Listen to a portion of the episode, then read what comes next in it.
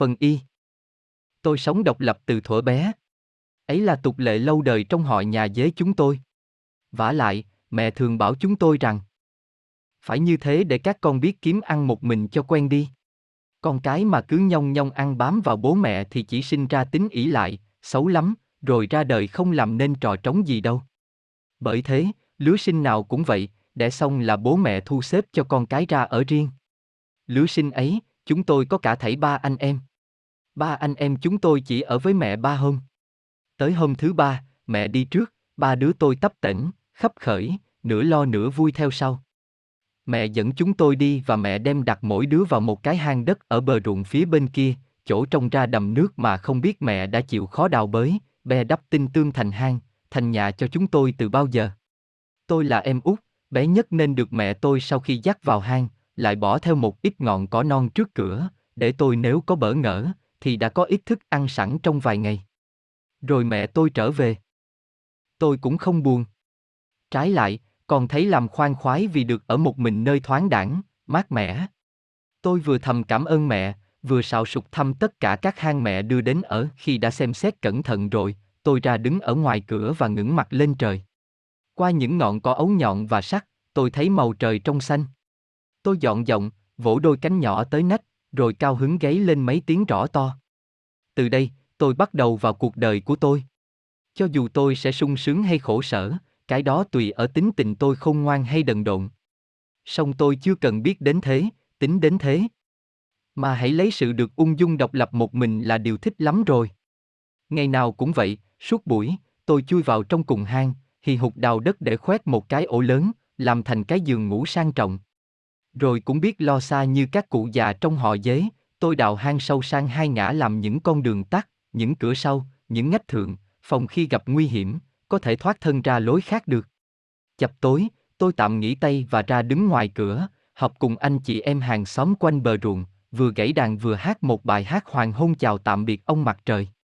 Khi đêm đã xuống hẳn, cả xóm chúng tôi, các bô lão dế lụ khụ già cốc đế cũng bỗng nhiên vui tính, ai nấy ra khỏi hang, đến tụ hội thật đông tận giữa bãi trong đêm tối mát lạnh, cùng uống sương động, ăn cỏ ướt và những gã tài hoa thì gãy đàn thổi sáo, cùng nhau ca hát, nhảy múa linh đình đến tận sáng bạch, lúc ông mặt trời quen thuộc lại nghiêm trang ló lên đằng đông mới tan cuộc ai về nhà nấy. Ngày nào, đêm nào, sớm và chiều nào cũng ngần ấy thứ việc, thứ chơi. Kể đời mà được như thế cũng khá an nhàn, nhưng mới đầu còn thấy hay hay, về sau cũng nhàm dần. Bởi tôi ăn uống điều độ và làm việc có chừng mực nên tôi chóng lớn lắm. Chẳng bao lâu tôi đã trở thành một chàng dế thanh niên cường tráng. Đôi càng tôi mẫm bóng. Những cái vuốt ở chân, ở khoeo cứ cứng dần và nhọn hoắt. Thỉnh thoảng, muốn thử sự lợi hại của những chiếc vuốt, tôi co cẳng lên, đạp phanh phách vào các ngọn cỏ. Những ngọn cỏ gãy rạp, y như có nhát dao vừa lia qua.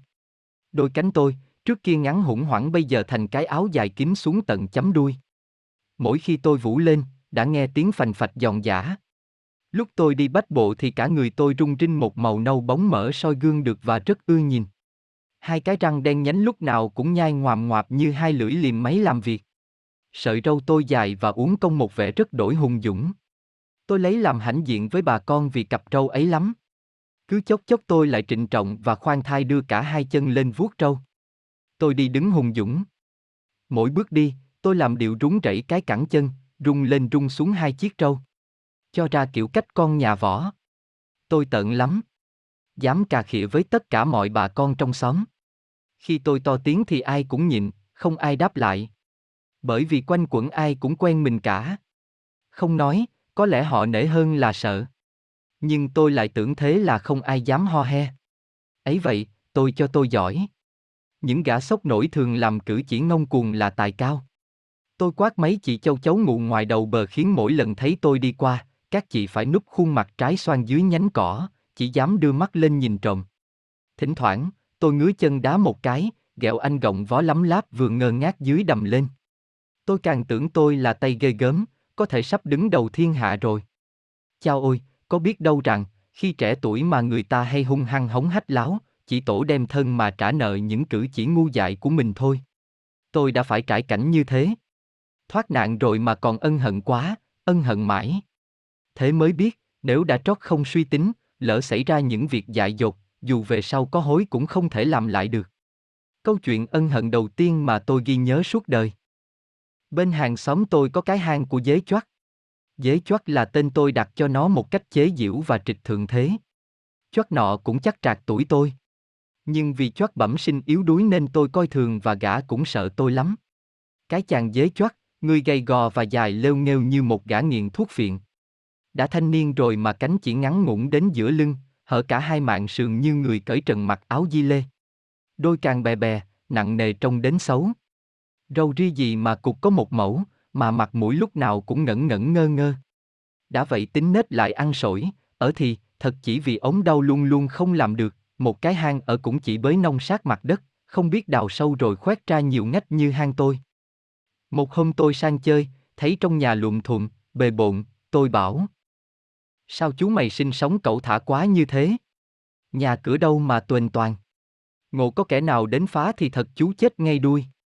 Này thử xem, khi chú chui vào tổ lưng chú phải lồng cồng đùng sát lên tận mặt đất, làm cho ai trên về cõi nhìn sang cũng biết chú đương đi đứng chỗ nào trong tổ. Phỏng thử có thằng chim cắt nó nhầm thấy, nó tưởng mồi, nó mổ một phát, nhất định trúng giữa lưng chú, thì chú có mà đi đời. Ôi thôi, chú mày ơi! Chú mày có lớn mà chẳng có khôn. Ngẫm ra thì tôi chỉ nói lấy sướng miệng thôi. Còn dế chót than thở thế nào, tôi cũng không để tai.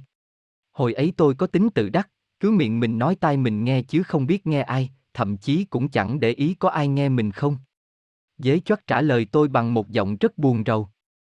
Thưa anh, em cũng muốn khôn, nhưng không không được, đụng đến việc là em thở rồi, không còn hơi sức đâu mà đào bới nữa. Lắm khi em cũng nghĩ nổi nhà cửa thế này là nguy hiểm, nhưng em nghèo sức quá, em đã lo trồng rã hàng mấy tháng nay cũng không biết làm thế nào. Hay bây giờ em định thế này?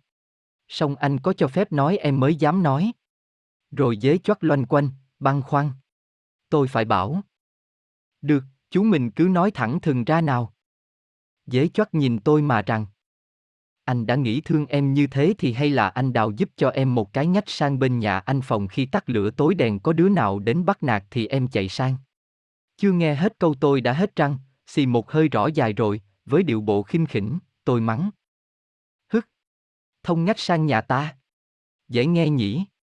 Chú mày hôi như cú mèo thế này, ta làm sao chịu được? Thôi im cái điệu hát mưa dầm sụt sùi ấy đi. Đào tổ nông thì cho chết. Tôi về không một chút bận tâm. Một buổi chiều, tôi ra đứng cửa hang như mọi khi, xem hoàng hôn xuống. Mấy hôm nọ, trời mưa lớn, trên những hồ ao quanh bãi trước mặt, nước dân trắng mênh mông.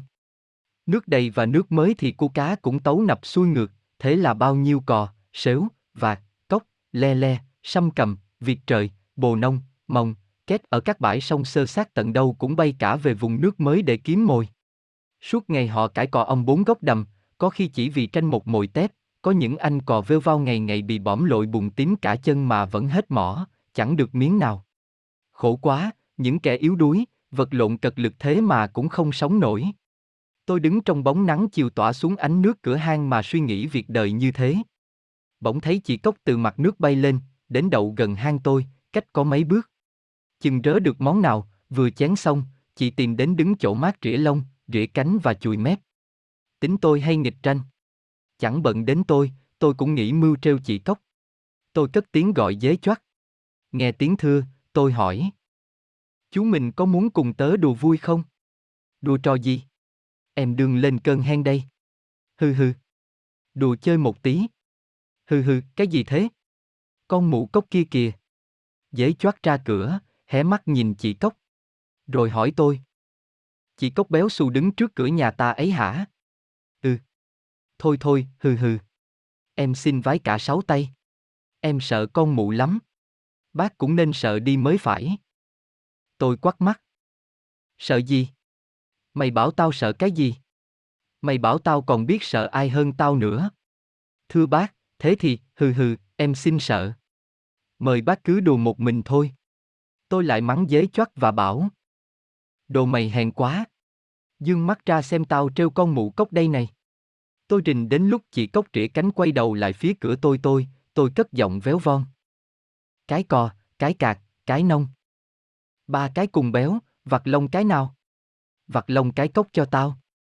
Tao nấu, tao nướng, tao xào, tao ăn. Chị Cốc nghe tiếng hát từ trong đất văng vẳng lên, không hiểu như thế nào, giật nảy hai đầu cánh, muốn bay. Đến khi định thần lại, chị mới trợn tròn mắt, dương cánh lên như sắp sửa đánh nhau. Chị lò dò về phía cửa hang tôi hỏi. Đứa nào cạnh khóe gì tao thế? Đứa nào cạnh khóe gì tao thế? Tôi chui tọt ngay vào hang, lên giường nằm khỉnh, bắt chân chữ ngủ. Bụng nghĩ thú vị, mày tức thì mày cứ tức, mày ghè vỡ đầu mày ra cho nhỏ đi, nhỏ đến đâu mày cũng không chui nổi vào tổ tao đâu. Một tai họa đến mà đứa ích kỷ thì không thể biết trước được. Đó là, không trông thấy tôi, nhưng chị Cốc đã trông thấy dế choát đang loay hoay trong cửa hang, chị Cốc liền quát lớn. Mày nói gì? Lạy chị, em nói gì đâu? Rồi dế choát lũi vào. Chối hả? Chối này. Chối này. Mỗi câu chối này chị Cốc lại dán một mỏ xuống. Mỏ cốc như cái dùi sắt, chọc xuyên cả đất. Rút trong hang mà bị trúng hai mỏ, choát quẹo xương sống lăn ra kêu ván. Núp tận đáy đất mà tôi cũng khiếp, nằm im thiết. Nhưng đã hả cơn tức, chị Cốc đứng rỉa lông cánh một lát nữa rồi lại bay là xuống đầm nước, không chút để ý đến cảnh khổ đau vừa gây ra. Biết chị Cốc đi rồi, tôi mới mon men bò lên. Trông thấy tôi, dễ choát khóc thảm thiết. Tôi hỏi một câu ngớ ngẩn. Sao? Sao? Choát không dậy được nữa, nằm thoi thóp. Thấy thế tôi hốt hoảng quỳ xuống, nâng đầu choát lên mà than rằng. Nào tôi đâu biết cơ sự lại ra nông nổi này. Tôi hối lắm. Tôi hối hận lắm. Anh mà chết là chỉ tại cái tội ngông cuồng dại dột của tôi. Tôi biết làm thế nào bây giờ. Tôi không ngờ dế choát nói với tôi một câu thế này. Thôi, tôi ốm yếu quá rồi, chết cũng được. Nhưng trước khi nhắm mắt, tôi khuyên anh, ở đời mà có thói hung hăng bậy bạ, có óc mà không biết nghĩ, sớm muộn rồi cũng mang vạ vào mình đấy. Thế rồi dế choát tắt thở. Tôi thương lắm. Vừa thương vừa ăn năn tội mình. Giá tôi không trêu chị cốc thì đâu đến nỗi choát việc gì. Cả tôi nữa, nếu không nhanh chân chạy vào hang thì tôi cũng chết toi rồi. Tôi đem xác dế chót đến chôn vào một vùng cỏ bùng tung. Tôi đắp thành nắm mộ to. Tôi đứng lặng giờ lâu, nghĩ về bài học đường đời đầu tiên. Tôi tập suy nghĩ về mọi hành động của mình. Lòng đoan với lòng rằng từ đây phải biết phân biệt hành vi lố lĩnh với những việc làm có suy nghĩ. Như thế, tôi bắt đầu sống bình tĩnh. Nhưng những ngày phẳng lặng đó cũng chỉ được ít lâu. Bao nhiêu lâu tôi cũng không nhớ. Rồi tình cờ tôi phải trải qua một cuộc phiêu lưu sóng gió và kỳ lạ. Ấy là vào đầu mùa hè một năm kia. Buổi sáng tôi đang đứng ngoài cửa gặm mấy ngọn cỏ non ăn điểm tâm. Bỗng đằng cuối bãi tiến lại hai cậu bé con, tay cầm que, tay xách cái ống bơ nước. Thấy bóng người, tôi vội lẫn xuống cỏ, chui nhanh về hang. Bỗng chốc tôi nghe tiếng chân bước thình thịch loạn trên đầu. Và ríu rít những tiếng nói, tiếng gọi. Á này! Này! Cái gì? Chỗ này đích rồi. Đất đùng mới tin. Ờ ờ đúng. Gớm chữa, bao nhiêu đất mới đùng. Lại vết chân cu cậu mới ra vào còn nhẵn thinh thính. Bé ơi! Đưa dao đây để tớ khoét lỗ, đằng ấy đi xách nước đi. Nhanh lên! Lập tức tôi nghe tiếng thọc dao chuyển cả đất và thấy đất rơi lạ tả xuống ngay đầu. Biết có biến lớn, tôi vội nhảy lên nắp cao trên nhách thượng. Đứng đấy một chốc thì có nước ọc tới. Bọn trẻ đổ nước định lùa tôi ra. Nhưng mỗi đợt nước vào chỉ dân đúng đến vuốt chân tôi lại rút xuống. Bởi vì khi bình thời, tôi đã cố ý đào ra nhiều đường ngang. Bây giờ nước vào những không có chỗ động được trong hang mà nước theo ngách thoát cả ra ngoài. Hai đứa trẻ tranh lắm. Chúng không chịu bỏ. Chúng huỳnh huỵch chạy quanh, xem xét dấu vết các mặt, chúng đoán đích trong tổ này có dế. Nhất cái cậu tên là Nhấn. Mấy lần bé đổ nước không thấy dế bò ra, đã toan đi, nhưng Nhấn cứ khăng khăng. Tớ cam đoan thế nào cũng phải có. Mà lại dế to hạng nhất cơ. Cái thứ dế cụ nó bạo nước lắm, ngập cả râu trong nước nó cũng vẫn đứng được, phải ngâm nước đến hàng giờ thì dế cụ mới chịu sặc mà nhoi ra. Bây giờ mình phải tìm cách lấp hết các ngách xung quanh cho nước động lại trong hang, cu cậu tắt thở, thế nào cũng tùi ra thôi. Nói như thế là làm y vậy, nghe rợn gáy. Lập tức, tôi thấy hang tối sẫm. Những ngách ngang ngách dọc vào hang tôi đều bị lấp cả. Chỉ còn mỗi một đường chính để chui ra. Chúng bắt tôi phải sọc ra con đường ấy cho chúng tóm cổ. Bây giờ, nước lùa vào đến đâu, động đến đấy và cứ dần dần dần. Trước đến lưng, sau lũng cả đầu. Chỉ còn hai cái râu thò lên đụng đậy. Rồi râu cũng ngập nốt. Nhưng tôi vẫn cố nhìn thở, không chịu ló đầu ra. Tôi nghĩ nước có ngập, nước cũng chỉ ngập một chốc rồi lại thấm sâu vào đất, đất này là đất cát và tôi nhìn thở được. Song dù nhờ đất thấm nước khỏe thế, cũng không phải cách bền vững. Quả nhiên, chẳng mấy chốc, đất cát cũng đã ngấm no nước, không chịu thấm nữa, vậy là nước lại ứ lên. Tôi lo quá, phen này phải bò ra mất. Ôi thôi, nếu bò ra bây giờ, đợi tôi còn gì? Hai đứa trẻ kia sẽ bắt tôi đem về làm miếng mồi béo cho con gà chọi, con họa mi, con sáo mỏ ngà của chúng sơi ngon. Bọn cá chậu chim lồng ấy mà vớ được món ăn mở màng như thằng tôi thế này thì phải biết là thích. Mà cứ gan liền chôn chân ở đây rồi cũng đến chết ngạt, chết đuối mất. Rồi, tuy không định ra hẳn những mỗi lần nước ọc vào, tôi cứ tự nhiên nhích người ra một mảy, làm như vậy tôi thấy đầu tôi được thò lên mặt nước. Như thế nghĩa là tôi lại hít được một chút không khí. Có dễ chịu hơn. Từ đấy hễ bọn trẻ đổ nước vào, tôi lại hơi nhoi ra một tí, một tí mà không cảm thấy mình đương nhoi dần ra. Không may cho tôi biết bao. Tôi không biết rằng cứ như thế, có được dễ thở, nhưng nguy hiểm là mỗi lần nhấc chân lên, là nhích ra. Thế rồi một lần nước vừa rút xuống khoeo, đột nhiên ở ngoài cửa hang bọn trẻ trông vào thấy cái đầu của tôi. Đây rồi. Đầu to gộc, bóng quá. Tôi rụt ngay vào. Xong đã muộn. Họ trông thấy tôi rồi. Đã trông thấy tất họ phải bắt cho kỳ được. Quả nhiên, nước càng dội vào, tiếng họ hét càng tợn, có lúc tiếng chân tay vỗ, dậm doạn rung chuyển cả đất bốn bên. Tôi rung người lên, tôi bí thở, tôi vùng vẫy vì bức nước. Rồi trong bụng không định mà chân lại cứ nhấc dần ra. Bỗng nghe một tiếng soạt ngay sau lưng, như tiếng sét. Quay lại, một thanh nứa, lại cả mũi dao nữa, đã thụt xuống chắn ngang đường vào cuối hang. Thì ra, hai đứa trẻ không ngoan, trong mặt nước động biết tôi đã chui ra đứng cửa tổ. Họ xiên dao xiên nứa xuống chặn lối sau lưng tôi. Nếu trúng thì đứt đôi người. Nhưng tôi chưa kịp giật mình, đã có cảm giác cái thanh nứa chẹn lưng đương bẫy tôi ra. Hai đứa trẻ, đứa thì đẩy thanh nứa, đứa thì ngồi gõ vào cái ống bơ đựng nước, mồm kêu thầm thầm giả làm trống ngủ liên dọa nạt, thúc giục ván cả bãi. Bị hất mạnh, bí quá tôi liền nhảy ra. Anh em ơi! Dế cụ! Dế cụ! Ha! Ha! Bắt được dế cụ! To bằng bốn thằng ve sầu. Dế cụ mà lị. Nhấn tóm được tôi. Tôi cắn cho cậu bé một miếng vào ngón tay. Nó kêu thét. Tôi bồi cho cái đạp hậu, nó buông rời tôi ra. Được dịp, tôi vội nhảy trốn vào giữa bãi cỏ. Nhưng cả hai đứa trẻ, đứa cầm giỏ, đứa cầm ống bơ, đuổi theo úp tôi. Chỉ loáng mắt, tôi đã nằm chỏng vó giữa giỏ. Tôi cố cắn nang giỏ mỏng rớt, nhưng chưa nhai được mắt nào, họ đã đem buộc túng cái đít giỏ lại khiến tôi không nhúc nhích, cựa quậy được nữa. Họ xếp ống bơ sách nước và các đồ chơi lại, ra bờ đầm rửa chân rửa tay và xách tôi theo. Họ vui vẻ ra về. Chân bước theo nhịp tay múa. Miệng hát ý ơ, vẻ khoái tỉ lắm. Nằm tròn trong đít giỏ, tôi đưa mắt nhìn lần cuối cùng phong cảnh nơi tôi ở, cỏ non xanh rờn, mặt nước bạc mênh mông. Nắng vàng rải trên lá cây, vàng một màu tươi lạ lùng, lòng tôi đau như cắt. Hai hàng nước mắt tuôn rơi. Dần mỗi bước một xa. Ngoảnh đầu lại không trông thấy nữa, thế là khuất hẳn. Phen này tôi tất chết. Hai đứa trẻ đem tôi ra khỏi bãi, qua một quãng đường ngoắt ngoéo bên thành tre rậm rạp, tới một lối nhỏ đi men đến một cái cổng tán. Nhấn vào nhà cất mọi thứ đồ đạc, đúc dế, còn bé thì đặt giỏ xuống.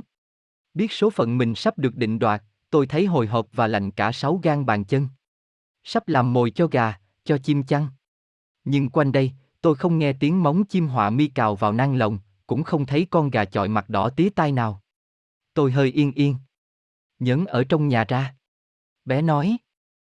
Đem thằng dế này quẳng ra ao cho sự vịt bầu của chúng mình sực một bữa, nhấn ạ. À. Tôi giật mình đánh thóp một cái. Nhưng nhấn xua tay bảo. Không. Đúc được thằng dế cụ thế này hiếm lắm. Dế này dế cụ, gan liền tướng quân đây. Thằng Thịnh hôm nọ cũng có một con dế, nó khoe dế nó khỏe nhất, cho đánh nhau, đánh thằng dế nào cũng phải thua. Tôi đã hơi nóng gáy và ngứa hết hai cái càng. Chúng ta nên bỏ dế cụ này vào lòng, đem sang nhà thịnh cho đánh nhau với thằng dế ben ấy. Để xem a, ha, thắng bại như hà. Ấy ấy ấy, tung xòe. Tung xòe. Bé vỗ tay. Phải, phải lắm. Ấy thế là tôi không chết. Điều may mắn này không lường trước ra được. Hai cậu bé đem giam tôi vào một cái lồng tre gài then chắc chắn. Tôi đành nằm yên, chờ sự thay đổi nào đó mà tôi lại không thể tưởng tượng ra trước được. Tôi chỉ biết thế là tôi sắp phải đi đánh nhau. Nhưng cứ nói đến đánh nhau, tôi lại cứ muốn múa chân lên. Quên cả cái thân tù đáng nhẹ phải tìm cách thế nào cho được tự do. Tâm tính ngông nghênh của tôi muốn hung hăng trở lại như dạo trước. Buổi trưa, quả nhiên anh em nhà ấy đem tôi sang cho giáp chiến với một cậu dế nhà bên cạnh. Nhấn dứng ngoài ngõ gọi. Thịnh ơi Thịnh! Thịnh từ trong nhà chạy ra. Gì thế? Dế cụ tao đây. Có giỏi đem dế mày ra chọi nào? Thịnh cười khanh khách, vẻ coi thường, quay vào, xách lồng dế ra. Cả bọn rủ nhau đến giữa khu vườn lưa thưa những bóng cây nhãn luôn. Chúng nằm sắp xuống cỏ, lúc nào thích thì công lên đạp không khí. Chúng giáp hai cánh cửa lồng dế làm một cho thật chắc, như đuôi toa nọ kề cửa toa kia lúc tàu hỏa chạy, rồi mới rút then ra, để hai thằng dế chúng tôi không muốn cũng phải xông sang lồng của nhau. Chàng dế nọ nhảy tót sang lồng tôi. Ái chà, vẽ ta đây. Hắn bé hơn tôi một chút. Nhưng hắn ngạo mạn và sất sực làm sao? Bé loát choát thế mà đã bắt trước đâu được bộ mặt hờm hợm, khinh khỉnh từ cái dáng chân đi khùng khiện, vẽ coi thiên hạ như rác. Thoáng thấy đã lộn tiếc. Vừa ngó tôi, hắn vuốt trung hai sợi râu, nói. Ờ ờ, chú mày đờ mặt ra thế kia thì liệu có mấy hột sức chịu nổi nửa cái đá song phi của ta không? Rõ chối tai. Tôi đã cáu lắm. Nhưng là sao lúc ấy tôi vẫn tỏ ra dịu dàng được? Có lẽ vì lòng quá khinh bỉ. Này anh kia! Làm chi mà ầm lên? Đứa không ngoan ở đời thì không nên nói trước. Hắn nhe răng ra, hầm hè. Mặc kệ. Có giỏi thì ra đây chơi nhau chứ đứng nói xỏ đấy a. Máu nóng trong người tôi sôi sùng sục, tưởng nghe tiếng được. Biết quân này không phải quân ăn lời, tôi bèn nhảy phát đến. Chúng tôi bắt đầu đánh nhau giữa những tiếng cười reo, vỗ tay của ba đứa trẻ.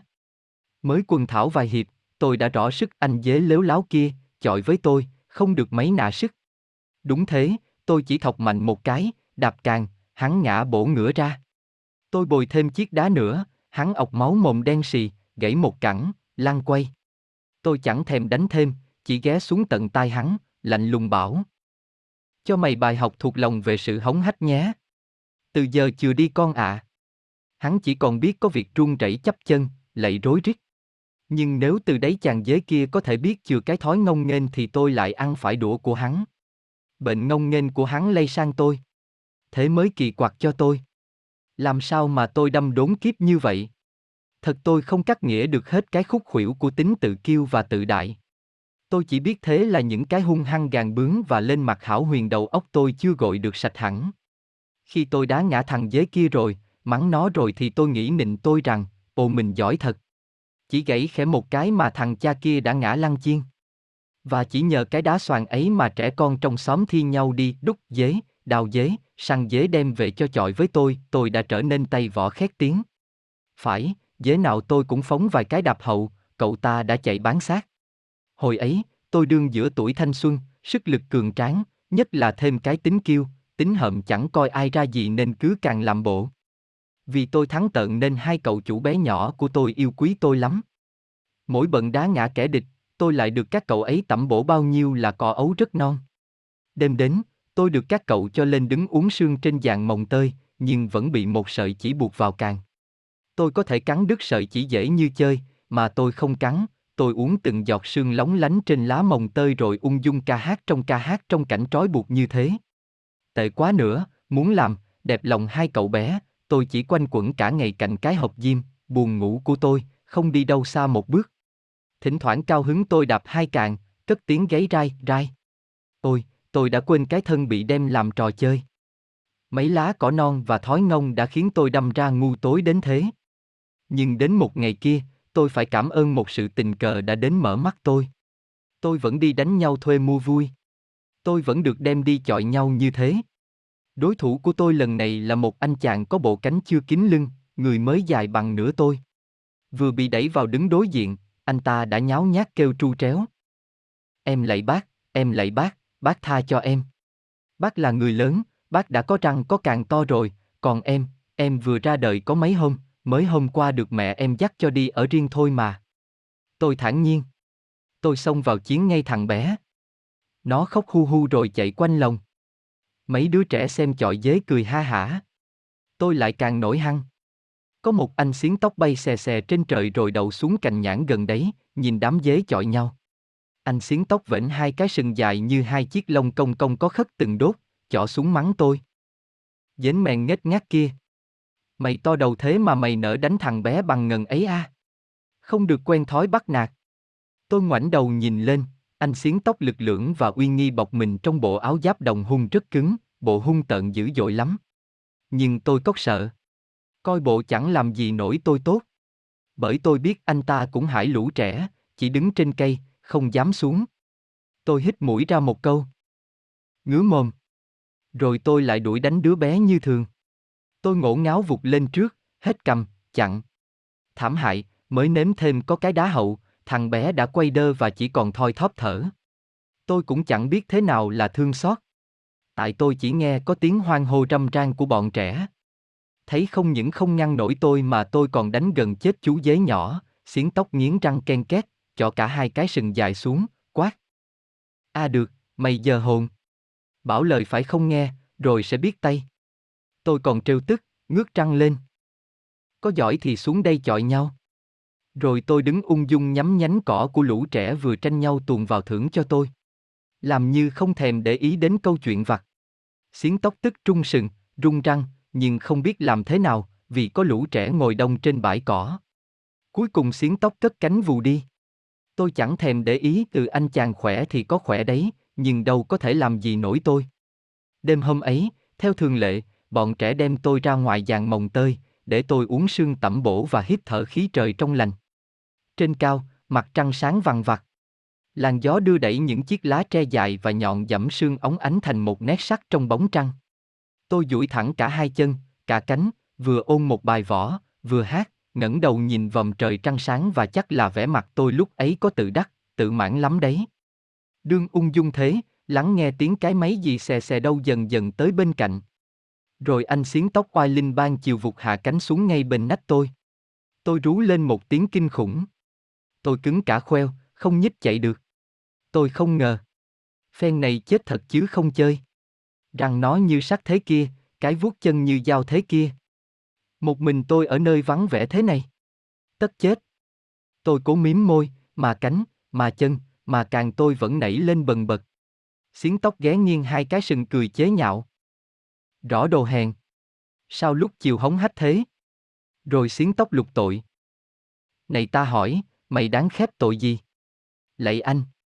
Có lẽ lúc bấy giờ tôi cuốn quýt những điệu bộ đáng xấu hổ và nực cười, đã khiến xiến tóc khinh bỉ đến nỗi không thèm giết tôi cho bẩn gương. Bởi vậy tôi chỉ thấy xiến tóc cúi hai cái sừng sát mặt tôi, kênh mũi tôi lên và bảo rằng À, bây giờ thì có vòi lại rồ, phải không, còn gì xấu bằng cậy sức mà đi bắt nạt. Không ngoan đá đáp người ngoài, mày có giỏi thì, ta tha cho lần này. Nhưng ta hãy mượn tạm đi của mày hai cái râu. Để từ đây mỗi khi mày định làm việc gì bậy bạ, hãy sờ lên chiếc trâu cục, lúc ấy nhớ lại lời ông xiến tóc nhé. Nói rồi xiến tóc đưa răng lên cắn cục luôn hai sợi râu mượt ống trên đầu tôi. Đau điếng, mà tôi đành ngậm tâm không dám hé răng. Đường đời nhiều bài học, mỗi bài học một kiểu, chịu nghĩ thì học được, học giỏi, bằng không thì khốn khổ như thế này đây. Cho đến bây giờ đầu tôi vẫn trọc lông lốc bởi mất hai sợi râu từ cái tích tôi được thêm bài học mới vừa đắt vừa đau đêm ấy. Nhưng, cũng nhờ thế mà tôi tỉnh ngộ. Trời ơi, thế ra từ khi bị hai đứa trẻ bắt vào vòng u tối, tôi đi đánh nhau làm trò cười cho thiên hạ, tôi chỉ làm ác mà tôi không biết. Mà những kẻ bị tôi đánh cũng là họ hàng xa gần nhà dế cả. Tôi thở dài thầm nghĩ. Hôm trước ta đã vướng điều lầm lỗi. Bây giờ lại mắc lỗi nữa. Ôi, ta hèn quá. Cũng may bác xiến tóc không giết ngoém ngay ta đi. Mới biết đời này hồ dễ ai bắt nạt nổi ai. Ta đánh kẻ yếu hơn ta thì lại kẻ khác mạnh hơn ta đánh ta. Thôi thôi, giấc mơ kia đã tỉnh ra rồi. Nghĩ được thế, lòng tôi mới tạm yên. Nhưng nói cho hết nhẽ, nếu bây giờ tôi muốn bỏ đi tính hung hăng sằng bậy đi thì tôi phải nhất quyết rời hai đứa bé này ra. Bởi vì mục đích của họ nuôi tôi là bắt tôi làm trò choảng nhau, cho họ cười. Văng vẳng bên hai tay tôi tiến thoát ly. Tôi thấy bồi hồi, muốn đi ngay lúc ấy. Nằm trong lòng, tôi trông thấy cửa lồng chưa cài. Thế là tôi bò ra luôn. Nhưng cũng ngay lúc ấy, bé và nhớn ở đâu chạy tới kêu lên. Á, á. Rồi bé nắm gáy tôi, ném vào lòng. Không bao giờ tôi cảm thấy nhục nhã hơn. Từ lúc ấy, tôi bị canh giữ khác hẳn mọi khi. Buổi tối, vẫn được lên giàn mộng tơi nhưng phải nằm trong lòng không ai cho nghênh ngáo ngoài trời như mọi khi, dù là nghênh ngáo với sợi chỉ buộc vào bẹn. Tôi càng thấm thía nung nấu ý nghĩ trốn đi. Tôi chờ một dịp khác. Trong những ngày chờ đợi, buồn ơi là buồn. Tôi buồn lắm, buồn tưởng chết được. Phần thì ăn năn tội lỗi. Phần thì ngao ngán đời mình. Cuộc đời đã nửa thời xuân mà chưa làm nổi điều gì gọi là có ích. Chỉ những nay làm mai lỗi. Tôi ủ rũ, chẳng buồn ăn, chẳng buồn đi, đứng cũng không buồn đứng. Suốt ngày nằm phục vị thở dài. Thấy tôi đâm ra lù dụ thế, bọn trẻ chỉ biết ra công săn sóc. Nhưng họ càng săn sóc thì lòng tôi càng chán ngắt càng cảm thấy họ nuôi béo thân mình để làm chuyện vui vui. Tôi ăn đoển đoạn nhấm nháp. Dần dần bọn trẻ cũng chán tôi. Trò trẻ chơi cái gì cũng thường hay chóng chán. Vì không hiểu được cái ống và đầu óc nghĩ ngợi của tôi bấy giờ, chúng cho tôi là mắc bệnh gì đấy, có lẽ bị đau dạ dày. Rồi, cứ bỏ vào lòng toàn thứ có thượng hạng mà chỉ thấy tôi đủng đỉnh nhếch răng thì sự săn sóc cũng nhạt dần. Họ lại xách ống, dao và que nứa, hì hục đào, đúc dế, mãi tìm cuộc chơi khác. Thế rồi, cứ ống nghĩ mãi, tôi đâm ra ống thật. Tôi cảm thấy khật khừ rồi tôi ngạt mũi, nhức đầu luôn. Mấy lần bị mang đi đánh nhau, tôi chỉ đứng yên. Anh dế bên lồng kia sang cũng không dám đánh tôi, thế là nhạt trò. Nghĩa là tôi không còn hoạt bát, khỏe khoắn như trước nữa. Mấy ngày không nhớ ca hát, buổi sáng như buổi chiều, không gáy chào hoàng hôn và bình minh. Một hôm, nhấn thấy tôi nằm lử đử, bèn bảo bé. Không phải nó đau dạ dày đâu, thằng dế này đánh nhau nhiều quá đến nỗi kiệt sức nên bây giờ mắc bệnh ho lao. Chúng mình chả nên nuôi một thằng dế ống. Thả nó đi, bé ạ. Bé gan. Thế thì phải đem ra ao cho vịt bầu ăn. Tôi lạnh đến tận hai chân răng. Không, thế cũng phí, ta sẽ đem nó làm cúp đá bóng. Cúp đá bóng là một giới cụ. Thế mà oai. Rồi hai đứa kéo nhau đi rủ tất cả trẻ con trong xóm họp lại đá bóng thi ăn giải thưởng. Cái cúp ấy đúng là dế tôi vậy. Thân tôi lại thành cái giải thưởng, nghĩ cực quá. Không đầy một lúc đã có một lũ đến 10, 15 đứa kéo đến. Chúng rủ nhau ra ngoài bãi, đem theo tôi ra. Đám trẻ chia làm hai phe. Một đứa đã nhặt được ở vườn nào về một quả bưởi để làm bóng. Tôi được đặt trịnh trọng đứng trong nắp cái vỏ diêm mới, trên một hòn gạch. Nhấn giao hẹn các bạn. Bên nào được ba gôn thì ăn thưởng lão dế này. A lê, toe toe toe. Tôi đứng thẳng, lấy vẻ mặt tươi tỉnh, vui như cũng đương xem đá bóng. Không ai nghi ngờ gì cả. Cũng thật là trẻ con thì mới hay sơ ý như thế đấy. Cơ hội thoát ly có thể sắp đến rồi. Đôi bên tranh nhau quả bóng bưởi mỗi lúc kịch liệt hơn. Đám này đá bóng cũng xoàng. Tôi nhận xét thế. Có cậu cứ dẫm vào bóng, ngã bổ chững. Có cậu biếu vai chẹn nhau trách toạc cả áo. Ấy vậy mà vẫn mãi mê, họ hét vang cả góc bãi. Nhưng tôi cũng vội nhận ra tôi đứng đây không phải để xem đá bóng. Thế là, trong khi bọn trẻ đang xô đẩy kịch liệt trên bãi thì tôi len lén rời nắp bao diêm, bò khỏi bệ gạch vỡ. Tôi lẻn ra đầu vườn, chui vào đám cỏ rậm, rồi chuồn thẳng đến tận bụi dứa dại đằng xa. Sổ lồng một cái, khỏi ống ngay, nhanh thế. Chẳng biết lúc tan cuộc bóng, thấy mất cái giải thưởng quý hóa, bọn trẻ có cáu kỉnh mà cãi nhau không? Phần 2 khi đã được thảnh thơi đứng trong bụi dứa xanh mờ, tiếng hò reo của bọn trẻ nghe đã xa lắm, không còn lo ngại gì nữa, tôi mới duỗi cánh vương vai thở dài. Tôi gặm vội tí cỏ cho đỡ đói. Mấy bữa nay, quả là tôi cũng vờ ốm thêm để đỡ phải đi chọi nhau, cho nên nhịn ăn, có mệt mỏi đi thật. No rồi, tôi phủ phục xuống chụm chân, đánh một giấc ngủ ngon. Lúc tỉnh dậy, xung quanh và đằng xa, chỉ có cái im lặng chập chờn buổi trưa. Lũ trẻ chắc đã về trong xóm. Nghĩ xa, nghĩ gần trong bụng tôi phân vân. Nửa muốn một phen đi chơi xa lại nửa muốn về thăm nhà. Dầu sao, trong mấy ngày qua, tôi cũng nảy ra một ý nghĩ rất đẹp là đã được thấy qua mặt đất này bao la, không phải chỉ có cái bờ ruộng, cái đầm nước của quê mình. Có phải trong cảnh trói buộc lại hay có những ao ước phóng khoáng chăng? Chỉ biết lũ trẻ kia giam giữ mình, nhưng phong cảnh non nước thì bao giờ cũng chờ đón và thúc giục ta hãy vui chân lên, hãy cố đi cho khắp thế gian. Đời trai mà không biết bay nhảy, không biết đó biết đây thì cuộc sống sẽ nhạt nhẽo lắm. Sau cùng, tôi quyết định trở lại nhà. Tôi nhớ từ ngày mình bị bắt, mình xa nhà đã lâu, tôi chắc chắn ngày ấy có khi mẹ tôi lại thăm hang tôi, thấy giường mạng tan tành, hẳn người đã khóc không biết bao nhiêu nước mắt. Nghĩ thế thì tôi nhớ và thương mẹ tôi lắm. Tôi là con út trong lứa sinh. Mẹ thương tôi, đã cho bao nhiêu cỏ non, lúc đem tôi đến ở hang mới. Tôi trở về quê hương. Tôi cũng tính thêm rằng, sau khi về thăm mẹ, khi mẹ tôi nhìn thấy mặt, mừng tôi còn sống, vần khỏe, người an tâm rồi, bấy giờ tôi sẽ tính một cuộc du lịch xa xôi. Tôi rẽ cỏ, tìm lối về. Đường về xa lắc xa lơ. Một hôm, qua một vùng có nước xanh dài, chợt nghe tiếng khóc tỉ tê.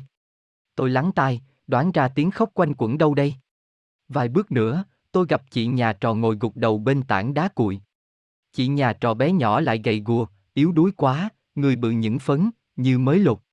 Chị mặc áo thâm dài, đôi chỗ chấm điểm vàng, hai cánh cô nàng mỏng như cánh bướm non, lại ngắn chung chung.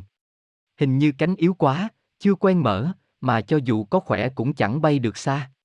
Các chị nhà trò vốn họ bướm, cả đời chỉ biết vẫn vơ quanh quẩn trong bờ bụi mà thôi. Nhà trò đương khóc. Nghe như có điều gì oan trái chi đây, tôi bèn hỏi. Làm sao mà khóc đường khóc chợ thế kia em? Chị ngẩng đầu lên, nước mắt đầm đìa rồi cúi chào, lễ phép, các cô nhà trò bao giờ cũng lịch sự và mềm mại. Em chào anh, mời anh ngồi chơi. Tôi nói ngay. Có gì mà ngồi? Làm sao khóc nào? Thế là chị ta bù lu bù loa. Anh ơi! Anh ơi! Hu, hu, anh cứu em. Hu, hu. Đứa nào? Đứa nào bắt nạt em? Thưa anh, bọn nhện. Anh cứu. Hu, hu. Tôi sốt ruột. Nhện nào? Sao lại cứ khóc thế? Kể rõ đầu đuôi mới biết làm sao mà cứu được chứ. Nhà trò kể. Năm trước, phải khi trời làm đói kém, mẹ em phải vay lương ăn của nhện. Sau đấy, không may mẹ em mất đi, còn lại thui thủi có mình em. Mà em ống yếu, kiếm bữa cũng chẳng đủ, làm ăn trả ra thế nào, bao năm nghèo túng vẫn hoàn nghèo túng, món nợ cũ chưa trả được. Nhện cứ nhất định bắt trả nợ. Mấy bận nhện đã đánh em. Hôm nay bọn nhện chăn tơ ngang đường đe bắt em, vặt chân, vặn cánh ăn thịt em. Tôi xòe hai càng ra, bảo nhà trò. Em đừng sợ. Hãy trở về cùng với tôi đây. Đứa độc ác không thể cậy khỏe ăn hiếp kẻ yếu. Đời này không phải như thế. Tôi dắt nhà trò đi. Một quãng, tới chỗ mai phục của bọn nhện. Bọn nhện đã công phu chăn bên đường nọ sang bên kia, chằng chịt biết bao nhiêu tơ nhện, trùng trùng điệp điệp, một chú mũi mắt nhỏ nhất loài mũi cũng không chui lọt. Lại thêm, sừng sững giữa lối đi, một anh nhện canh gác. Ý hệ thấy bóng nhà trò là làm hiệu cho lũ nhện nấp hai bên đường kéo ra. Khi tôi gần tới mạng lưới, nhìn vào các khe đá xung quanh đã thấy lũng cũng những nhện là nhện, nhện mẹ, nhện con, nhện già, nhện trẻ, nhện nước, nhện tường, nhện võng, nhện cây, nhện đá, nhện ma, đủ họ nhà nhện.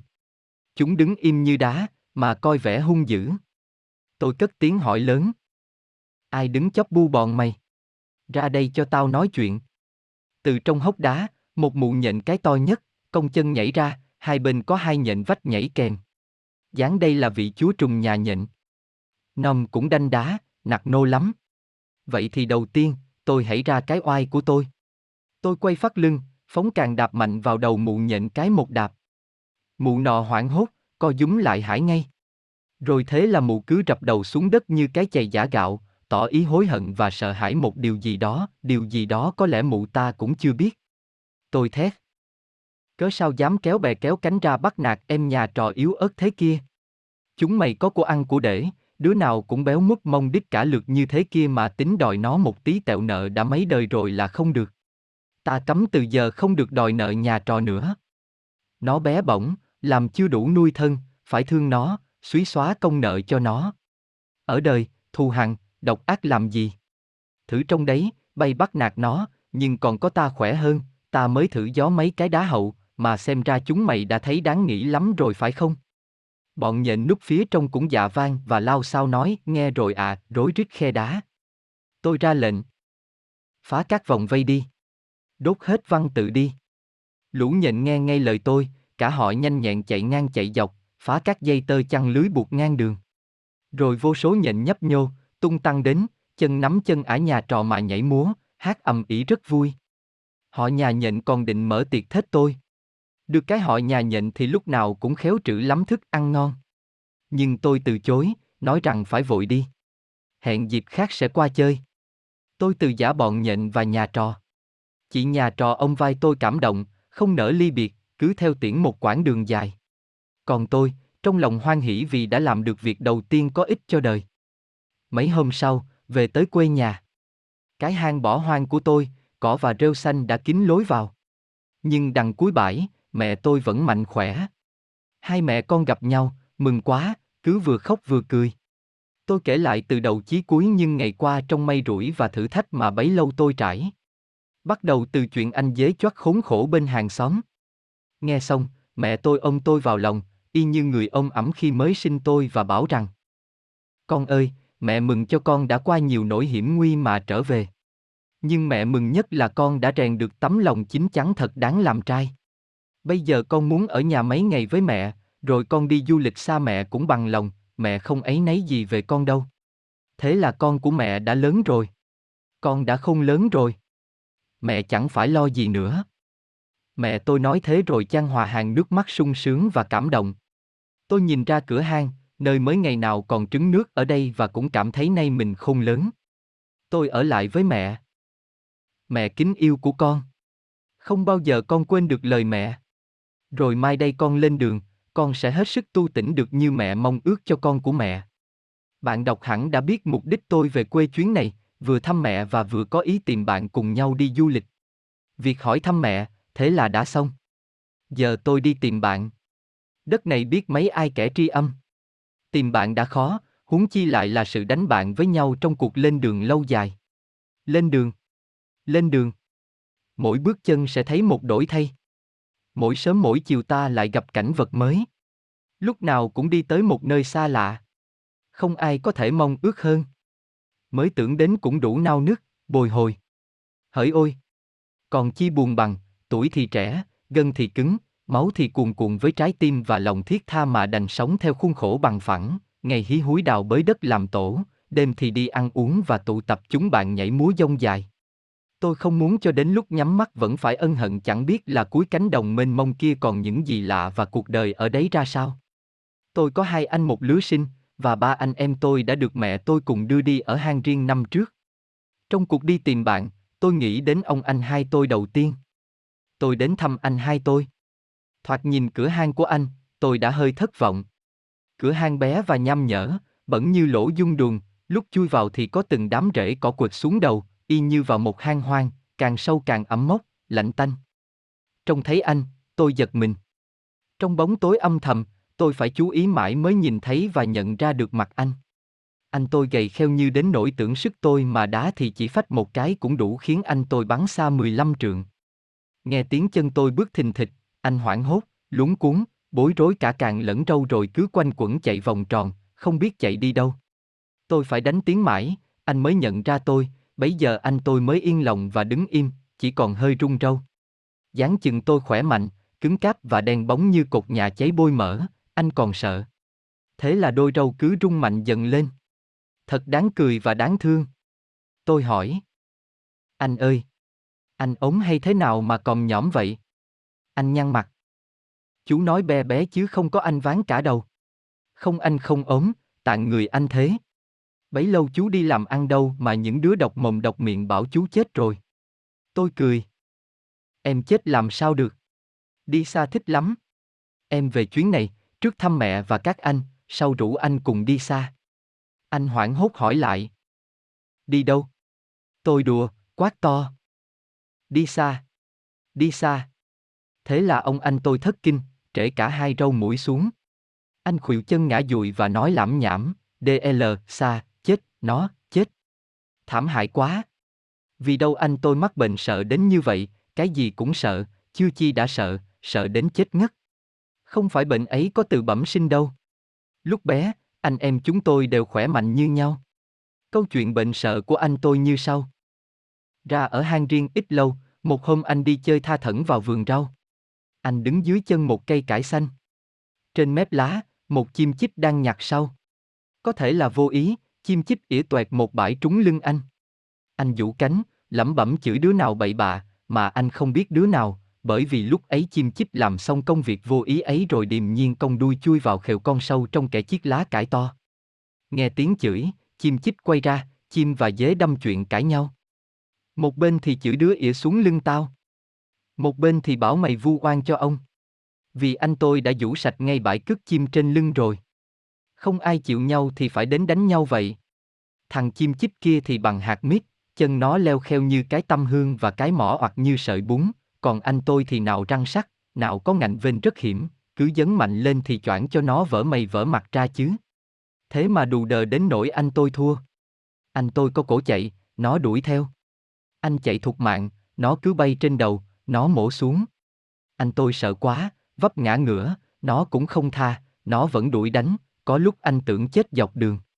Rồi phải lê dần, chạy lê thế mà nó vẫn mổ, vẫn đánh, nó đuổi đến khi lẫn được vào trong hang thì khắp người máu me, hai cánh ngoài rách nát cả và nằm chết ngất. Không biết mấy hôm mới tỉnh. Từ đấy, nghe tiếng gió thổi ngoài cửa hang cũng sợ, tưởng thằng chim chích lại đến đuổi đánh trên đầu. Không dám đi đâu nữa. Đói lắm mà đến khuya mới dám ra cửa lôi vội mấy cái cỏ già vào nhấm nháp. Thế là ốm dần. Cứ thế này rồi thì mai kia cũng đến chết vùi thân trong hang mà thôi. Một lúc sau, anh tôi mới dần dần tỉnh. Tôi cũng chẳng muốn nói thêm lời nào. Càng không dám đùa nữa.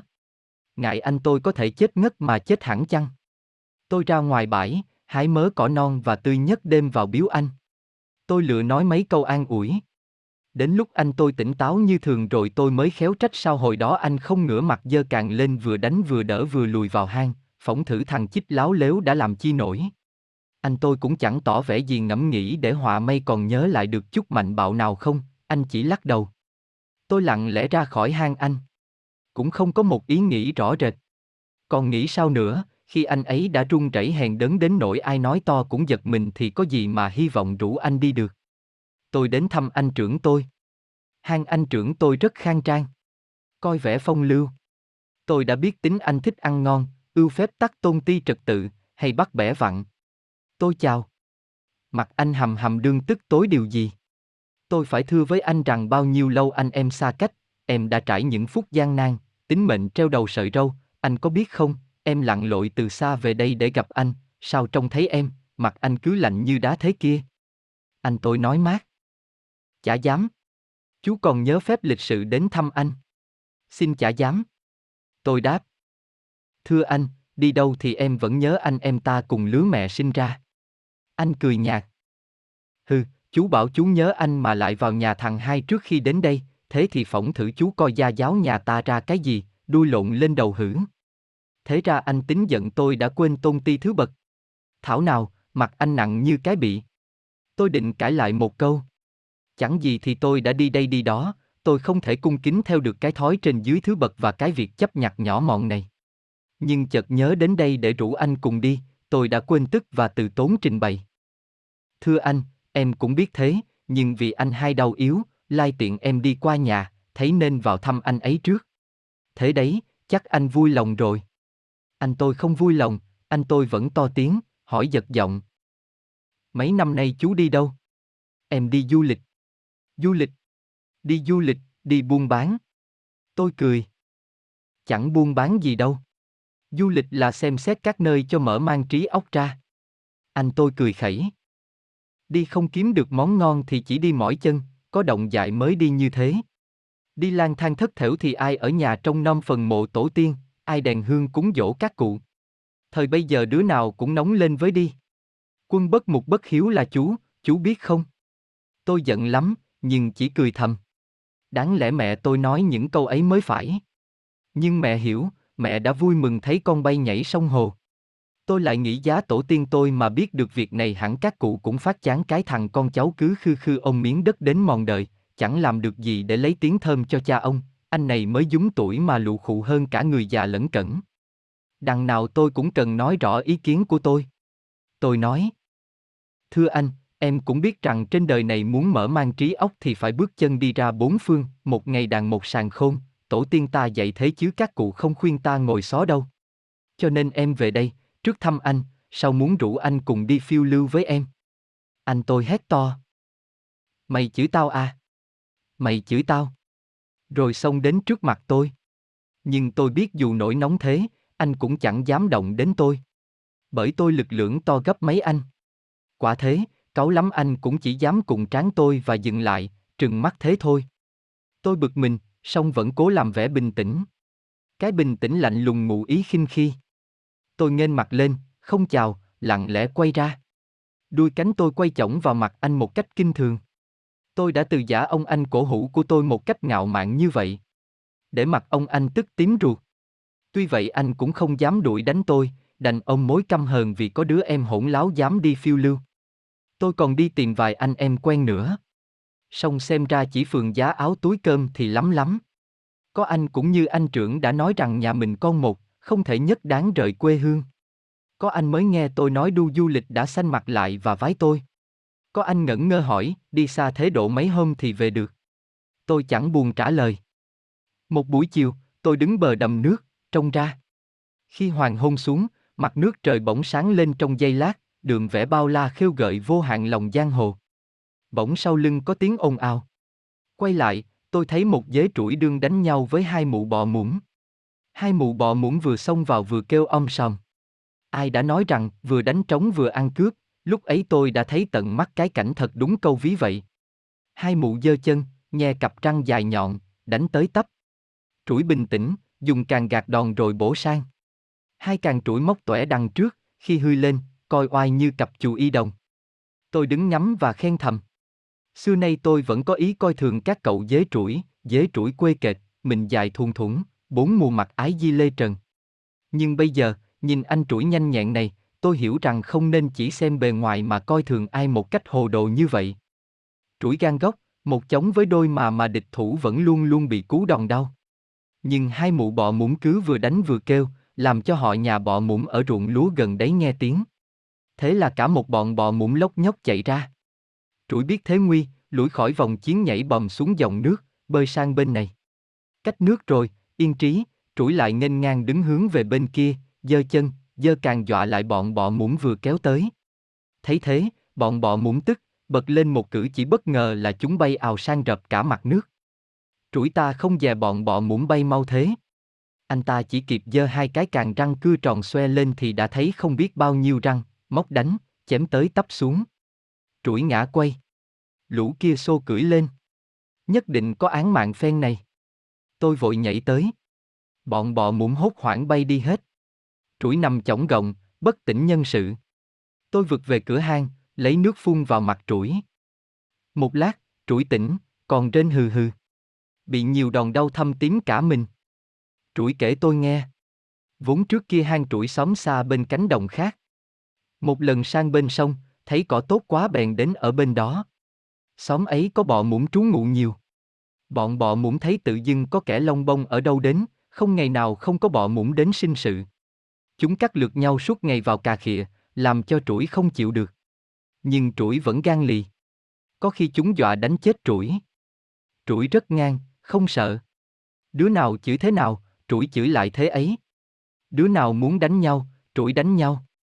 Tiếng bò muỗng bắn nhắn thế, nhưng dù thế cũng phải kiền kẻ gan dạ, nên cũng mới chỉ có những cuộc xô xát xoàn thôi. Trận ẩu đã hôm nay là to nhất. Bọn bọ muốn định đánh chết trũi thật. Chúng cho hai mụ ra sinh sự, lấy cớ rồi kéo cả lò ra. Đây là trận đòn thù chứ không phải cuộc ẩu đã tình cờ như tôi tưởng lúc mới đầu. Trũi rối rít tạ ơn. Tôi khuyên trũi nên ở lại hang tôi mà chữa bệnh cho tới khi khỏi hẳn mới về. Được ít lâu, các vết thương của trũi lành dần. Mấy hôm trò chuyện cũng trũi, tôi biết tính trũi ráy vui, hay nói pha trò và yêu đời. Nhưng tôi thích nhất trũi cũng ưa sự đi đây đi đó, trũi thường khoe rằng tuy trũi còn ít tuổi nhưng đã từng đi xa. Tôi ngỏ ý rủ trũi sẽ cùng đi du lịch. Tôi bảo rằng ở phía chân trời xa kia chắc có nhiều cái lạ, không nên về đồng cỏ cũ nữa. Trũi reo lên, nhận lời ngay. Chúng tôi kết làm anh em. Từ hôm ấy, trũi ở luôn hang tôi và trũi tôn tôi là anh. Còn tôi gọi trũi là em. Thề rằng từ đây sinh tử có nhau. Chúng tôi sửa soạn. Một ngày cuối thu, tôi và trũi lên đường. Hôm ấy nước đầm trong xanh. Những áng có mực rời rợi. Trời đầy mây trắng. Gió hiu hiu thổi như dục lòng kẻ ra đi. Thế là tôi rời quê hương lần thứ hai. Đi lùi về phía sau hang tôi, có một cánh đồng lớn. Trèo lên ngọn cỏ lau cao nhất, ngước mắt trông chỉ thấy xa tích tắp mà chẳng thấy chân trời. Khởi đầu, chúng tôi định đi suốt cánh đồng và bãi hoang. Chúng tôi, ngày đi đêm nghỉ, cùng nhau say ngắm dọc đường. Non sông và phong tục, mỗi nơi mỗi lạ, mỗi bước trời chân mỗi thấy tuyệt vời. Nhìn không biết chán. Mỏi chẳng muốn dừng. Bạn đọc yêu quý, thật có đi, có trải, còn như ro ró cái thân sớm chiều ngơ ngẩn góc bãi cửa hang thì sao hiểu được trời đất, bến bờ là đâu. Ngày kia, chúng tôi mê mãi đi, tối lúc nào không biết. Một lúc, mặt trăng trắng bạch từ từ nhô lên. Đêm ấy, trăng sáng lắm. Tôi bàn với trũi, nhân đêm sáng trăng, trời đẹp và mát, ta cứ đi, không cần ngủ đỡ. Nhưng nửa đêm, nổi cơn mưa lớn. Chúng tôi ẩn lại dưới tàu lá chuối, cả đêm nghe mưa rơi như đánh trống trên đầu. Sáng hôm sau, bừng mắt dậy, trời đã tạnh hẳn. Tôi nhìn ra trước mặt, thấy một làn nước mưa mới chảy veo veo giữa đôi bờ cỏ. Đây là con sông mà đêm qua chúng tôi không rõ. Tôi bảo trũi, xem như dòng sông này chảy ngoặt về phía bên kia, tức là cũng dọc theo đường mà chúng ta định đi. Mấy hôm chúng mình quốc bộ đã nhiều, bây giờ ta thử xuống sông đi thủy một chuyến. Trũi nghĩ thế nào? Cũng phải tập cho quen sông nước chứ. Trũi nghe ngay. Trũi bàn mỗi đứa nên đi một chiếc thuyền bằng lá sen thật khô. Mùa nước lớn muộn này cái giống sen nhật trôi lang thang mặt nước vẫn vơ như chim vỡ tổ. Mỗi chiếc lá có một bầu phao khô to như quả trứng, cưỡi lên thì nhẹ và êm lắm. Tôi cũng nghĩ thế. Nhưng tôi bàn thêm, lấy vài lá sen nhật ghép lại đóng thành bè đi chung, tiện lợi hơn nhiều. Chúng tôi bèn ghép ba bốn cánh sen nhật lại, làm một chiếc bè. Bè chúng tôi theo dòng trôi băng băng. Mùa thu mới chớm nhưng nước đã trong vắt. Trông thấy cả hòn cụi trắng tinh nằm dưới đáy. Nhìn hai bên ven sông, phong cảnh thay đổi đủ điều ngoạn mục. Có cây và những làng xa gần, núi xa luôn luôn mới. Những anh gọng vó đen sạm, gầy và cao, nên cặp chân gọng vó đứng trên bãi lầy nhìn theo hai tôi, ra lối bái phục. Những ả cu kền cũng dương đôi mắt lồi, tình tứ và âu yếm ngó theo hai tôi với muôn vẻ quý mến. Đàn săn sắc và cá thầu dầu thoáng gặp đâu cũng lăn xăng cố bơi theo bè hai tôi hoan nghênh ván cả mặt nước. Cứ đi chứng gần nửa buổi, trũi lại lái bè vào bờ để tìm có ăn. Cái lối vừa đi vừa nghĩ ấy mất thì giờ quá. Chúng tôi định đi một thôi nhiều ngày mới lại tạt vào bờ. Nên một lần, trũi ghé bên một bụi cỏ thật tốt hái xuống đầy một bè cỏ non. Chúng tôi yên trí. Sang đêm thứ ba, trời tối đen như mực. Tôi ngồi phục vị, nghe nước ốc ách chảy dưới gầm bè mà ngủ quên lúc nào không biết. Khi trở dậy trời đã sáng. Chao ôi! Nhìn ra xung quanh, tôi sợ không biết để đâu cho hết.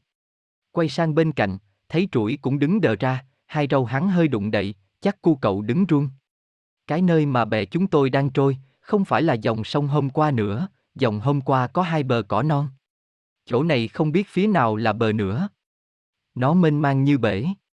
Nghĩa là chúng tôi từ sông nhỏ mà thoát ra ngoài hồ lớn từ đêm hôm qua. Tôi sục sạo tìm trong bè, xem có một vật gì khả dĩ dùng làm bơi chèo được, chẳng có chi. Trừ mấy cái sống lá cỏ và một ít cỏ, đủ ăn một ngày. Trũi ra vẻ tuyệt vọng. Bây giờ lên đên giữa nước, chỉ đành nhờ gió đưa vào bờ thôi. Đưa vào bờ còn phút, nếu gió cứ mãi đẩy bè ra khơi, thì thật chết ngáp mất. Chúng tôi đành nằm yên, chờ sự mây rủi. Sóng hồ đánh quá cao. Bè chúng tôi rậu rền đưa từ ngọn sóng đến cuối sóng, nhiều lúc tưởng như đã ngục vào trong nước. May mà được cái bè nó rất nhẹ, nên tuy nước dữ, song cũng không làm chết nổi chúng tôi. Nhưng có một điều mà tôi quên chưa nói cùng bạn đọc. Ấy là cái dạ dày của chúng tôi, và thú thật nó chống lép ghê lắm. Một ngày chúng tôi phải dùng tới ba bữa là ít. Nếu chỉ để sớm ngày hôm sau nữa thì trong bè tận nhẵn cả cỏ. Mà xung quanh tôi vẫn mênh mang những nước, chưa trông thấy bến bờ nào hết. Trũi nhìn tôi, thở dài. Tôi phải làm ra mặt vui để hắn yên lòng, tôi vũ cánh, múa càng. Vừa khiêu vũ vừa hát nghêu ngao. Qua ngày sáng thứ hai thì tôi hết cả hơi. Mỗi khi há mồm, ruột đói như muốn co lên. Trũi tìm cách ngậm nhấm những mép lá sen nhật khô. Nhưng ăn những thức đó, khác gì ăn gỗ, không thể chịu được, vừa đói vừa mệt, mà chúng tôi không dám nhắm mắt ngủ, sợ rằng nếu chập mắt đi, ngộ nhỡ có con cá lớn nào phá bè thì nguy lớn. Ngày thứ ba, vẫn một màu trắng. Ngày thứ tư, vẫn một màu trắng. Sang ngày thứ năm chúng tôi không thể nào đứng lên được nữa. Cái đói ghê gớm là cho chúng tôi bại hẳn sức. Muốn từ chỗ này qua chỗ khác, chúng tôi phải lên nhích từng tí một. Bấy giờ trũi mới khẽ nói, chết mất, anh ạ. À. Tôi cười, chú đừng lo. Tôi xem đêm nay có hy vọng đổi gió lắm. Gió mà đưa ta về cái bờ xanh xanh kia là sống rồi. Đến chiều hôm ấy, muốn nói với nhau đôi câu chuyện, chúng tôi phải ghé sát nhau, mới đủ nghe tiếng. Trũi băng khoăn. Trũi hay nhìn trộm tôi, tôi đoán thế, tôi hỏi luôn. Chú sắp có mưu gì bàn cùng anh? Trũi lắc đầu. Nhưng lát sau, Trũi nói. Thưa anh, em nghĩ anh em mình khó lòng thoát chết. Tôi gạt. Chú đừng nghĩ thế mà nản lòng anh em ta. Trũi tiếp. Anh mắng thì em cũng nói.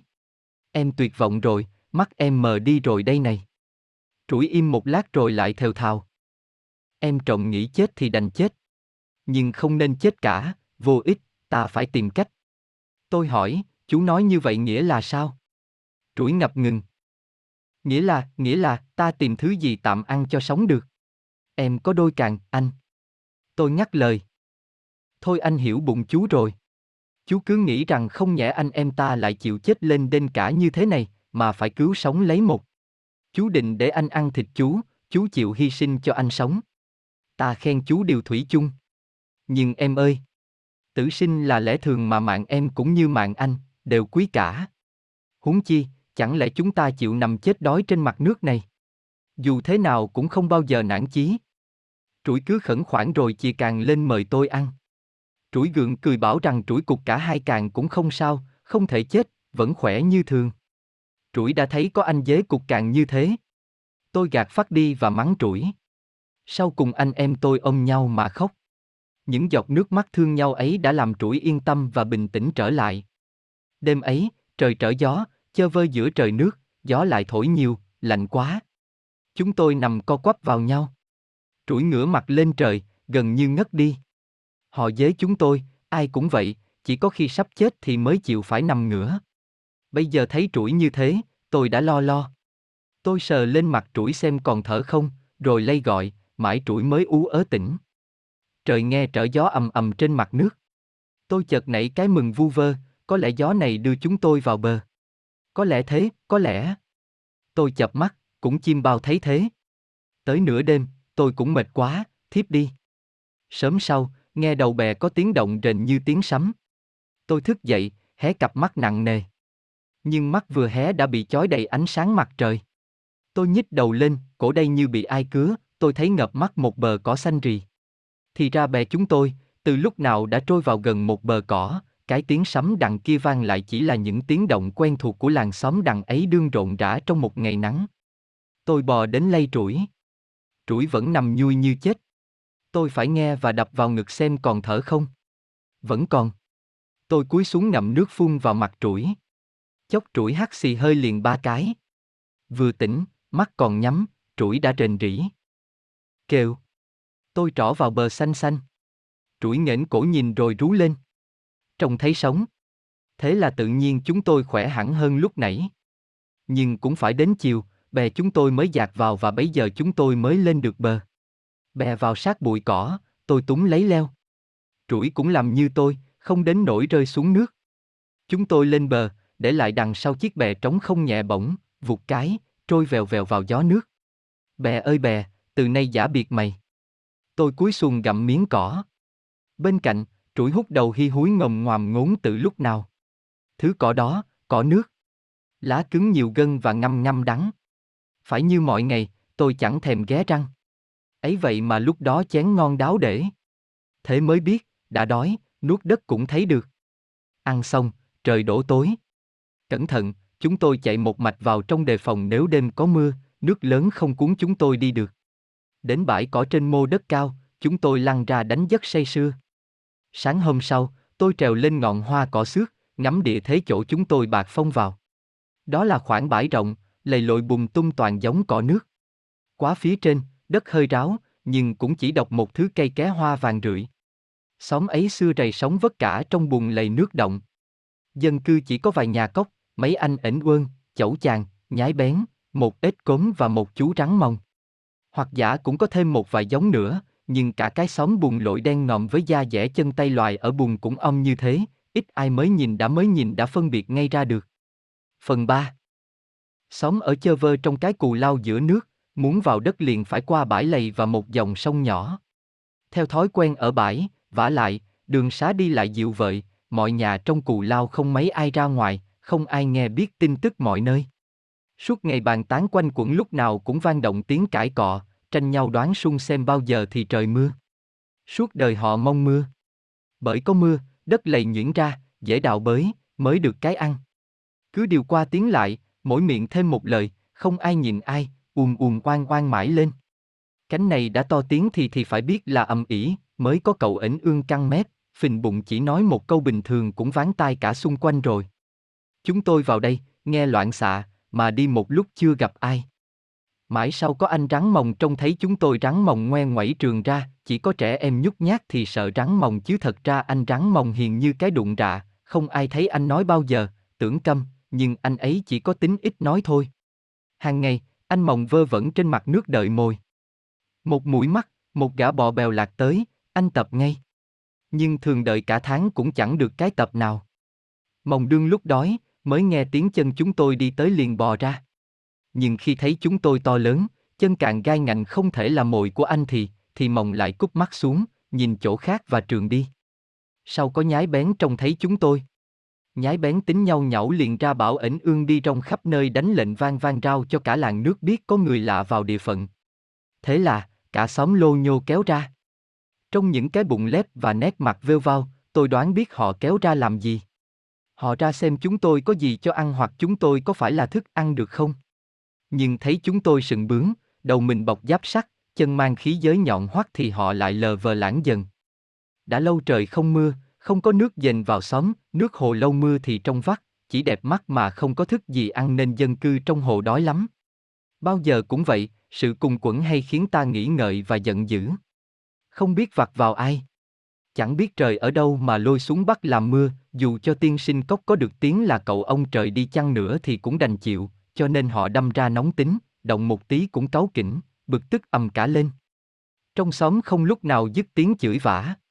Nhà này đòi nợ nhà kia, chỗ này bạn, chỗ kia tán, in ỏi những um hoạp, những kèn kẹt ngày đêm không bao giờ ngớt, bởi vì không biết giải quyết thế nào.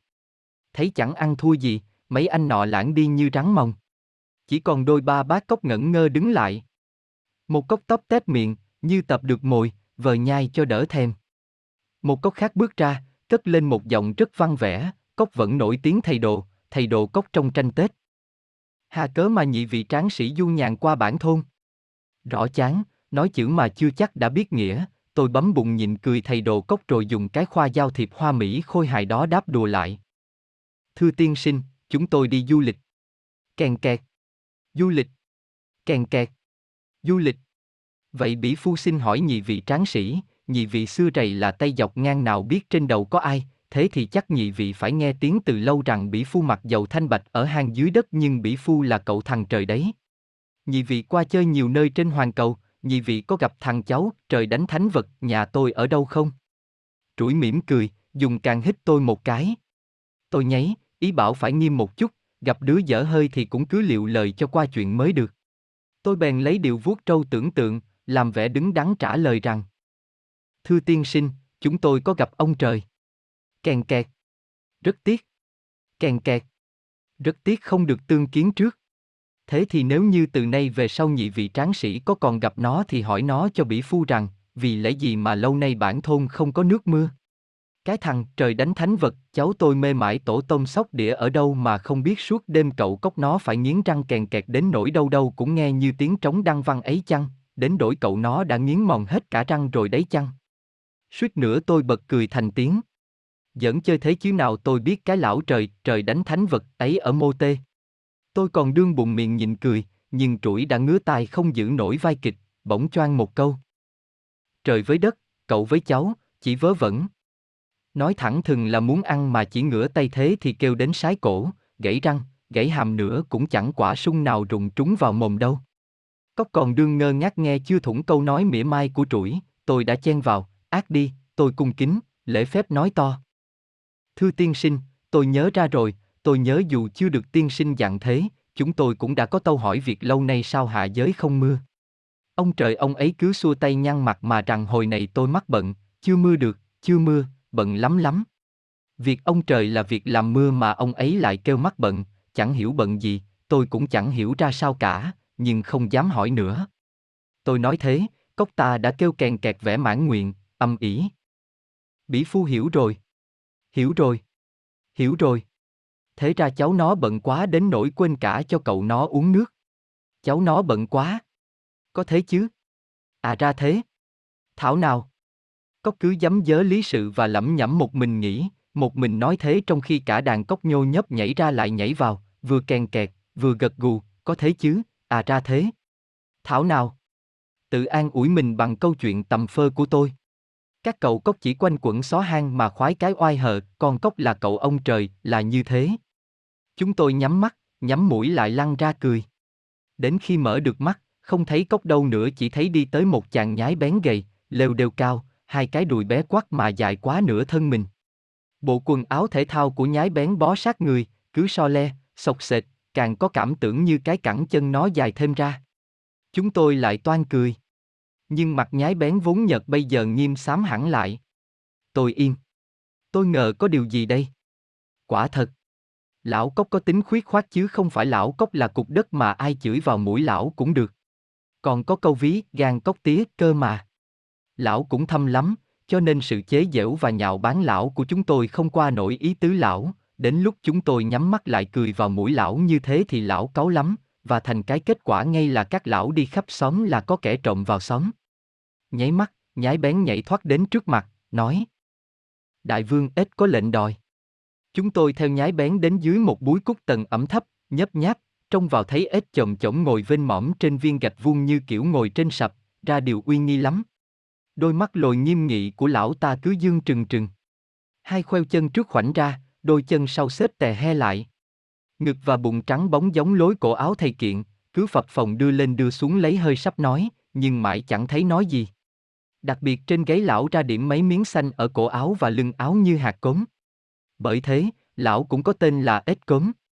Và có lẽ trong hoàn cảnh đói kém này, lão cậy mình còn to béo khỏe mạnh nhất vùng nên lão xưng là đại vương, đại vương ếch cốm. Với chúng tôi, đại vương hay là cái gì thì cũng chẳng bận tâm, qua câu chuyện tôi chỉ có nhận xét tính lão cũng hệt bọn đồ cốc đã dốt lại còn hay khoe chữ, còn cái tính khoác lác của ếch thì một tấc đến trời, hơn cốc nhiều. Chuyện với anh nói khoác nó chỉ biết nói cho nó nghe và không biết nghe ai nói cả, cứ tức anh ách như bị bò đá. Ếch cốm hỏi, hay nói cũng không rõ. Chúng bay sang buôn ngọc bên vùng rùa rùa trong chân núi. Tôi đáp. Thưa, tôi. Biết rồi, ta biết rồi, đây vào đến vùng rùa rùa còn xa một phiên chợ. Ngày trước ta đã. Trũi sẵn tiếng nhắc lời. Không, tôi không đến vùng rùa rùa. Ta biết rồi. Ngày trước ta đã vào chơi vùng rùa rùa trong chân núi ấy, ngày trước ta, ngày trước ta, ngày trước ta. Nói có mấy câu thì đầu đuôi câu nào cũng ngày trước ta. Và ta biết rồi. Nên cho anh chàng khuếch khoát này thêm cái biệt hiệu là anh ngày trước ta hay anh biết rồi. Cái lão đại vương ếch cống này chẳng biết cốc gì nhưng cái gì cũng nói trước, mình chưa nói hết câu nó đã nói nốt câu mình nói, cái gì cũng tỏ vẻ biết, và cái gì ta cũng giỏi. Bây giờ tôi mới rõ câu tục ngữ Tết ngồi đáy giếng thế mà thâm và ý nghĩa sâu. Không ai chịu được những anh đã dốt lại hay tự đắc và dở hơi. Trũi có tính nóng nảy. Thấy trái tai, trũi cãi phăng, nói phăng. Rồi muốn ra sao thì ra. Trũi văn một câu. Này ông hỏi chúng tôi, chúng tôi đã trả lời đâu mà ông biết được, ông chẳng biết cốc gì hết. Ông là ếch ngồi đáy giếng, ếch ngồi đáy giếng chỉ trông thấy mẫu trời trong miệng giếng đã tưởng năm thấy cả vòng trời. Ha ha! Ếch ngồi đáy giếng. Hôm nay mới thấy thật ếch ngồi đáy giếng. Ếch cống tức quá, hét ầm ỉ đuổi trũi, trũi điềm nhiên dơ càng. Ếch cống không dám xông đến. Chúng tôi không chạy, cũng không nói, chúng tôi ung dung đi ra. Làm vẻ ngông nghênh cũng không tốt, nhưng lúc ấy chúng tôi thú vị như thế đấy. Ếch cống gọi cả xóm lại, bàn cách nện chúng tôi. Nhưng buồn cười thay, xóm này mới chỉ rỉ tai bàn bí mật mà đi tận xa xa cũng nghe tiếng um hoạt. Nói thế này, thế nọ, cứ ầm ĩ rối xòe. Ai cũng kêu là ghét hai thằng lếu láo, giá thấy mặt bây giờ thì phải đánh cho chúng mấy đánh. Những quân lan chạ ở đâu đến rõ bọn đầu trộm đuôi cướp. Phải vặn cổ nó xuống, tức lắm, phải nện cho chúng nó một trận nhiều tử. Ếch cử ến ương và chẩu chàng đi đánh chúng tôi, cả hai anh chàng cùng nhăn nhó là có bệnh đau bụng kinh niên. Ếch bảo cốc. Đáng lẽ cốc phải hăng hái đi nhất thì cốc trả lời rằng với chúng tôi, cốc là chỗ quen biết, xưa nay có giao thiệp, vả chăng, đã là thầy đồ nho nhã biết ngậm cái bút lông mèo thì không bao giờ thượng cẳng chân, hạ cẳng tay như kẻ tầm thường. Đến lượt nhái bén, nhái bén ngoẹo mình, dơ mạng sườn, làm hiệu và cứu, tôi gầy lắm, đứa nào thổi mạnh một cái tôi cũng ngã huống chi chúng nói những hai đứa. Rắn mồng khước mình vừa lột, xương cốt mình mẩy còn mỏng manh lắm, chưa làm việc nặng được. Đến khi cả bọn cốc, ảnh ương, nhái bén, chẩu chàng, rắn mồng đồng thanh cử đại vương ếch cốm hãy tạm rời cái mà ếch mùa đông ở bờ đầm nước và cái sập gạch kiên cố ấy, bước ra, đi trước, bọn họ sẽ theo sau trợ chiến thì ếch cốm ra phòng bụng, phòng mép, trốn mắt. Như ta đây đường đường một đấng trượng phu hai nhãi ấy chưa đáng mặt đọ sức với ta. Rút cuộc, ai về nhà nấy và lại làm công việc hàng ngày của mình. Mồng và cốc đi rình mũi. Nhái bén leo cây. Chẩu chàng hát nghêu ngao. Những kẻ khác thì ngồi than vãn, khóc lóc hoặc cãi vã nhau cho qua ngày. Còn đại vương ếch cống vẫn lặng im tư lự một cách vô tích sự trên hòn gạch vuông, suốt mùa đông lão ngồi ngậm hơi không một lần nhích đích khỏi cái sập oai vệ trong cái mà của lão. Chúng tôi chẳng muốn gây sự và cũng không lưu luyến gì đất này, đất buồn. Có đáng kỷ niệm đây chỉ là nhớ nơi mà chúng tôi lên đên từ ngoài nước lớn dạt vào, một lần thoát chết. Tôi cùng trũi đi ngược lên phía những rặng cây ké hoa vàng lấp lánh một dòng sông. Chúng tôi định vượt qua đấy có thể tìm một ít cỏ tốt rồi nghỉ ngơi vài ngày chăng. Trũi nhảy xuống nước, bơi sang. Bơi một quãng bỗng nhiên chìm nghiễm. Cả hai cái râu cũng không thấy ngon ngoe trên mặt nước, như bị đột ngột trút chân xuống. Thấy trũi ngoi lên, kêu ván rồi hớt hải quay lại. Tôi định thần nhìn kỹ thấy quanh đấy có luồng sóng cồn đuổi theo. Một đàn cá săn sắc đương rầm rập kéo đến. Những cái đuôi cờ ngũ sắc bay hoa cả mặt nước. Vừa rồi mãi bơi, chính là trũi bị mấy gã săn sắc ấy kéo tụt xuống. May, trũi cố vùng thoát lên. Bây giờ tôi mới kinh hãi nhìn dần ra khắp dọc sông, chỗ nào cũng thấy đông đặc cá săn sắc với những đuôi cờ múa rập bóng nước.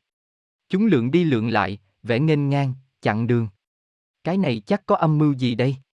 Rồi tôi thấy săn sắt kéo đến mép nước phía chúng tôi, hầm hè toan nhảy hẳn lên bờ đòi choảng nhau, rất hung hăng. Thế này phải tìm cách thoát ngay mới được. Ờ.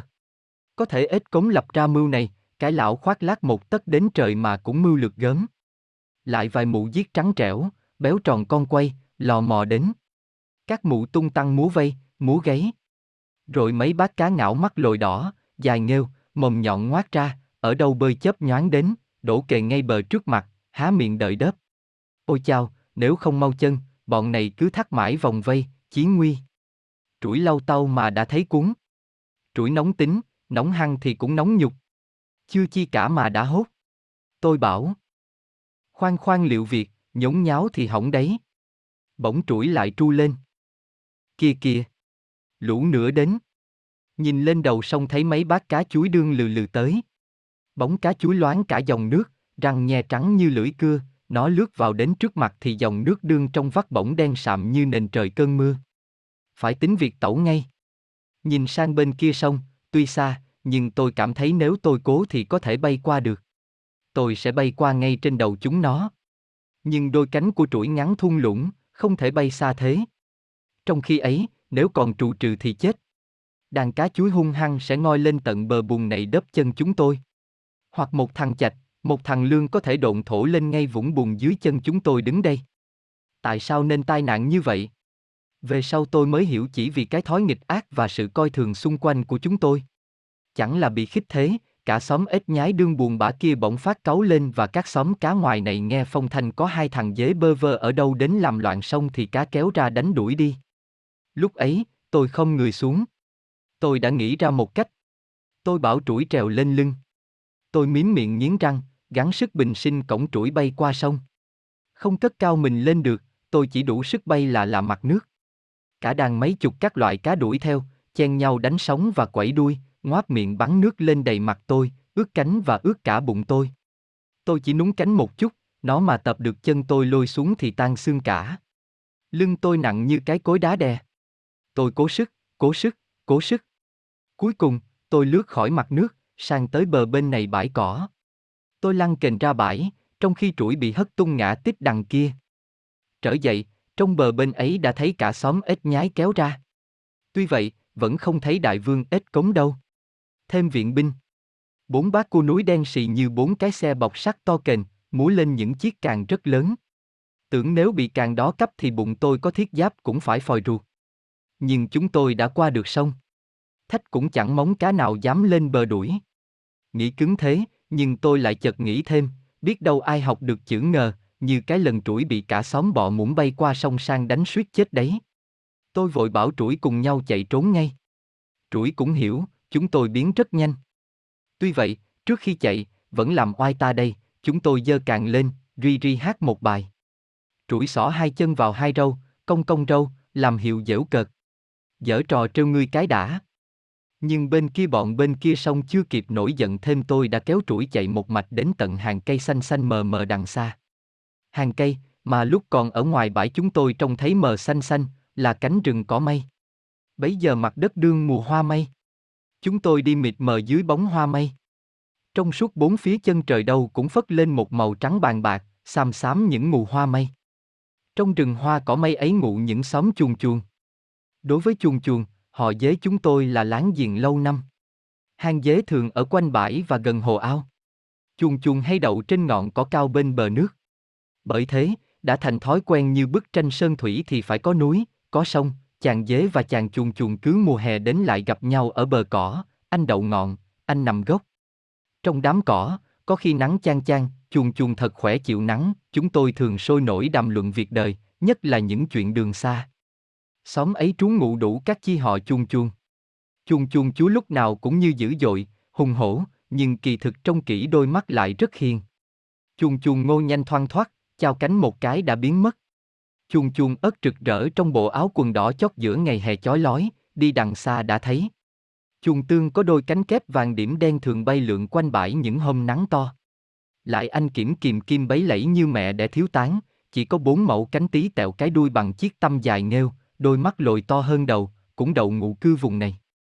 Họ nhà chuồng chuồng cứ miên man đi tha phương cầu thực, nhưng hễ khi trời sắp giông gió thì lại bay qua đồng hoa cỏ mây tìm về tránh mưa trong chân cỏ.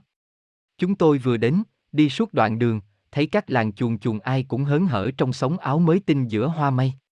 Họ đương sắp đi. Tôi hỏi đi đâu? Đáp rằng họ đi xem hội thi võ, trên trời, chuồng chuồng bay sát cánh rập cả nắng. Cậu kiểm kim kim gầy còm chỉ lượng được dưới thấp, nhưng cũng tung tăng ra dáng lắm. Tôi hỏi thêm thế thì như anh em chúng tôi muốn đi xem hội thi võ có được không? Đáp rằng có. Thế là chúng tôi đi chảy hội theo chuồng chuồng. Họ bay trên không. Chúng tôi đi dưới. Đôi lúc khoái chí tôi cũng cất cánh bay chơi một quãng. Trên đường còn gặp vô khối khách nô nước chảy hội. Vui lắm. Cả những ông niền niễn đen nháy quanh năm không ra khỏi mép cái lá sen mặt nước cũng lịch kịch cất bước ra đi.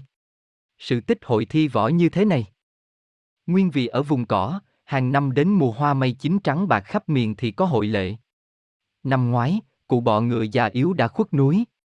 Năm nay, dân cả vùng, nhân hội hoa mây, mở luôn hội thi võ kén ai tài giỏi nhất để đứng ra coi sóc việc chung trong vùng. Đó cũng là phong tục lâu năm của miền cỏ mây này. Giữa vùng cỏ mây, chân cỏ đỏ tía, đầu hoa xám trắng và lóng lánh dựng lên võ đài nguyên nga cao, toàn bằng gỗ cây lau ngà vàng, đứng cuối bãi trông lên cũng rõ mồn một. Đại võ chắc chắn, đẹp, có ghế ông cầm trịch ngồi, trên lớp lá cỏ mật và treo từng chùm hoa ké vàng mọng buông xuống, lắc lư trong gió. Những hôm đầu là đấu loại. Nhiều anh châu chấu vừa nước mắt đã bắn nhắn lên đài. Ngựa non háu đá, những gã ngông nghênh đó thật ra chưa có nổi ba hột sức. Mới tự chân mình đá mấy cái cũng đã run rẩy cả người rồi đứng thở hồng hộc. Vì thế chỉ có các anh ấy tưởng võ mình là tuyệt thôi, còn khách xem thì thấy cuộc thi đấu loạt choạc, ngấy, họ đi chơi hội hơn là đi xem võ. Mấy ngày sau, võ đài mới bắt đầu rầm rộ. Bởi vì những tay võ kém đã bị lọc hết. Bao nhiêu cậu ti toe đều bạc xuống chân đài cả rồi. Chỉ còn lại có hai tay cứng vào đấu vòng cuối là bọ muỗng và bọ ngựa. Hai tráng sĩ trong vùng đấy. Sáng hôm ấy, trước khi ra xem thi đấu, tôi một mình dạo chơi quanh bãi, nhìn thiên hạ kéo tới xem hội, chật như nêm cối. Những chị cào cào trong làng ra, mỹ miều áo đỏ áo xanh mớ ba mớ bảy, bước từng chân chậm chậm, khoan thai, khuôn mặt trái xoan như e thẹn, như làm dáng, như ngượng ngùng. Các anh châu chấu ma thì mặt mũi rất xí nhưng chúa hay lơn tơn đón đường có kéo các nàng cào cào xinh đẹp vào trò chuyện vẫn vơ trong vườn cỏ non, những hàng quán dọc đường. Tôi thấy bụng đói đói, tôi cũng tạt vào quán làm vài nhánh cỏ lót dạ. Đông khách quá, châu chấu, cào cào, bò muỗng, bò ngựa rậm rịch vào. Bỗng mấy chú châu chấu ma đang nhảy nhót khoe tại quanh các nàng cào cào, vội né dạt về một bên. Rồi trong cửa hàng chợt im tiếng ồn ào. Tôi thấy trịnh trọng tiến vào một anh bọ ngựa. Người ngậm anh bọ ngựa này cũng bình thường thôi, nhưng chưa hiểu sao anh làm ra lối quan dạng đến thế, anh cứ đi chân nhất từng bước cao ngang đầu gối kiểu bước chân ngỗng, cách thức rất ta đây kẻ giờ và hách dịch. Cái khớp cổ vươn ra. Cái mặt ngắn cũng nhưng cái cầm vuông bạnh lên. Con mắt đu đưa tưởng như ai xung quanh chỉ còn có việc thán phục nhìn anh ta. Hai sợi râu ống ả mấp mấy phất lên phất xuống. Hai lưỡi gương bên mạng sườn, lưỡi có răng cưa, luôn luôn co vào trước ngực, ra lối ta đây con nhà võ đi đứng đúng thế võ, lúc nào cũng giữ miếng. Trong bộ tịch anh ta như thế, nhưng tôi cũng không để tâm. Bởi vì tôi đã biết thường những anh tính hay khoe thì cái gì cũng ra miệng hết và chỉ có ở miệng chứ trong bụng nhiều khi chẳng có cốc khô gì. Như anh này, chắc có mấy miếng vỏ xoàn thì đã trổ ra tay chân mặt mũi cả rồi, chẳng còn gì phải chú ý nữa. Vả chăng tôi cũng đâu cần để mắt tới cái oai rơm rác và lố bịch ấy. Có nghĩa là lúc đó tôi vẫn đủng đỉnh giữa cửa quán hàng cỏ như không biết có võ sĩ bò ngựa đi vào. Thấy thế, bò ngựa bổ luôn cho tôi một nhát gươm vào đầu. Tôi đau điếng. Tôi nhảy trái, đã hậu cú song phi. Hắn né được và co hai gươm định quạng tôi nữa. Thấy có xung đột, bao nhiêu khách hàng bỏ chạy hết. Các chị cào cào hốt hoảng nhảy tung, trách cả vạt áo màu Chỉ khổ bác cành cạch đã cao tuổi, lại to lớn chạy vướng cái áo dài lụng thùng, ngã ngoẹo càng, nằm cong chân, xõa cánh, kêu trời kêu đất. Nhưng gã bò ngựa không xông vào giữa mà chỉ giơ gươm trỏ mặt tôi, bảo. Có giỏi chốc nữa lên đài. Tôi cười khỉnh, nói lịch sự mỉa mai. Rất hân hạnh. Sau đó bò ngựa, thật tức cười, lại trịnh trọng khuynh khuynh kiểu bước chân ngỗng đúng như lúc nãy. Nhưng bước ra, đi cút luôn mất. Đám đông dần trở lại, quán cỏ lại chen chân mới vào được. Bây giờ họ xung quanh tôi, bác cành cạch ngã lúc nãy dậy được, nhô cái mũi nhọn đến, thở hổn hển nói. Chú mình ơi! Chú mình dạy thế. Chắc chú mình ở xa đến, chưa biết. Ông ấy là cháu đích tôn cụ võ sư bò ngựa, cả vùng này không ai dám đụng đến cái lông chân ông ấy đâu. Ông ấy phen hay hẳn tranh được chân trạng võ nối chức cụ võ sư bò ngựa rồi. Chú mày biết điều thì mau mau tránh đi nơi khác là hơn cả. Tôi nói. Cảm ơn chư vị. Bình sinh trên đời tôi không hề biết sợ lời đe dọa nào cả. Bác cành cạch còn lầu bầu phàn nàn cho tôi là gà dở và nói chú mình gỡ chết hay sao ấy. Tôi ở quán bán cỏ ra. Lời lẽ nhát sợ của bác cành cạch nọ làm tôi khó chịu. Tôi phải bước vào rừng cỏ ngắm làng hoa mây đương tràn ngập trong gió phơi phới cho tĩnh tâm lại. Khi trở vào đám hội thì võ đại đương vào cuộc thi tài. Tôi rất ngạc nhiên khi thấy trũi đứng sừng sững trên đài, sắp đấu với anh bọ muỗng. Thì ra chú trũi nhà tôi bấy lâu vẫn còn căm nhà bọ muỗng. Cái trận đòn của các mụ bọ muỗng nanh ác ngày ấy vẫn chưa thể quên. Còn căm nặng đến độ bây giờ chỉ gặp một gã bọ muỗng xa lạ cũng khiến trũi nổ máu đòn thù. Trũi lên đài ngay. Gã bọ muỗng kia đã đánh ngã mấy địch thủ nhép hôm qua, đường nhân nhân ra vẻ. Thực ra gã cũng không phải tay vừa.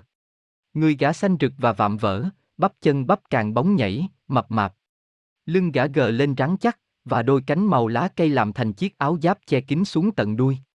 Đằng đuôi, mắt thêm lưỡi gương cong hoắt. Đầu gã lớn, mút nhọn lại, hút rất khỏe. Hai vành râu trắng phau.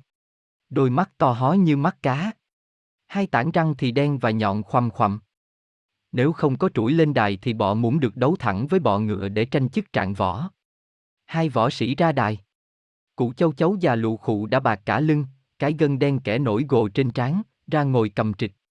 Trũi và bọ muỗng, sau khi mỗi anh đi một bài võ ra mắt như các tay đô vật múa lên đài rồi đứng lại, ngó nhau một giây, rồi từ từ đưa chân lên vuốt trâu đàng hoàng mấy cái, rồi bất thình lình ập vào đấu đá liền. Trũi sử đôi càng khéo lắm. Từ ngày ra đi, trũi học thêm được nhiều miếng vỏ, đường quyền co ngoạn mục và kín. Bọ muỗng kia thì không cần vỏ, chỉ cậy sức, cứ lăn xả vào thọc gươm và cắn lia lịa. Nhưng trũi uyển chuyển và nhanh hơn, tránh được cả. Loanh quanh một lát, bọ muỗng đã mệt phờ. Bấy giờ trũi mới mở sức. Trũi nhảy phốc lên, đưa hai quả trùy càng ép bẹp vỡ cặp kính bảo vệ mắt của bọ muỗng rồi thúc thêm một cái đá làm gã kia ngã ngửa, rướng lưng mấy lần mà không dậy được. Cụ châu chấu cầm trịch thông thả bước tới dắt chàng võ sĩ được trận ra một bên và tuyên bố kẻ thắng trận. Cả bãi xôn xao. Vừa hoang hô, vừa lạ lùng vì chưa ai biết võ sĩ trũi tài giỏi ấy ở đâu ra. Cụ châu chấu già cầm trịch nâng cái loa dài tết bằng lá cỏ ấu, nói xuống đài. Võ sĩ dế trũi thắng võ sĩ bọ muỗng. Bây giờ các võ sĩ trong thiên hạ đã đông đủ về đây, ai lên đấu với võ sĩ dế trũi. Tiếng ông cụ gọi loa vang đài, ai nấy lặng yên nghe, lặng yên nghe. Bỗng một tiếng đáp vang động, có ta đây. Rồi anh chàng bọ ngựa ban nãy vừa lôi thôi với tôi, nhảy vót lên. Cơ nguy cho trũi, vì xem anh chàng trũi đã có vẻ mệt. vả lại, thấy bọ ngựa ngông ngáo, nhớ chuyện ban nãy ở quán hàng, cái bực mình trong tôi tức tốc trở lại. Tôi nhảy phát lên đài. Khoan khoan, đây trước đã. Nhớ hẹn chứ. Bọ ngựa lùi lại rồi ta một tiếng rõ to, nên hai thanh gươm lên, vẫn một điệu tự cao tự đại như thế.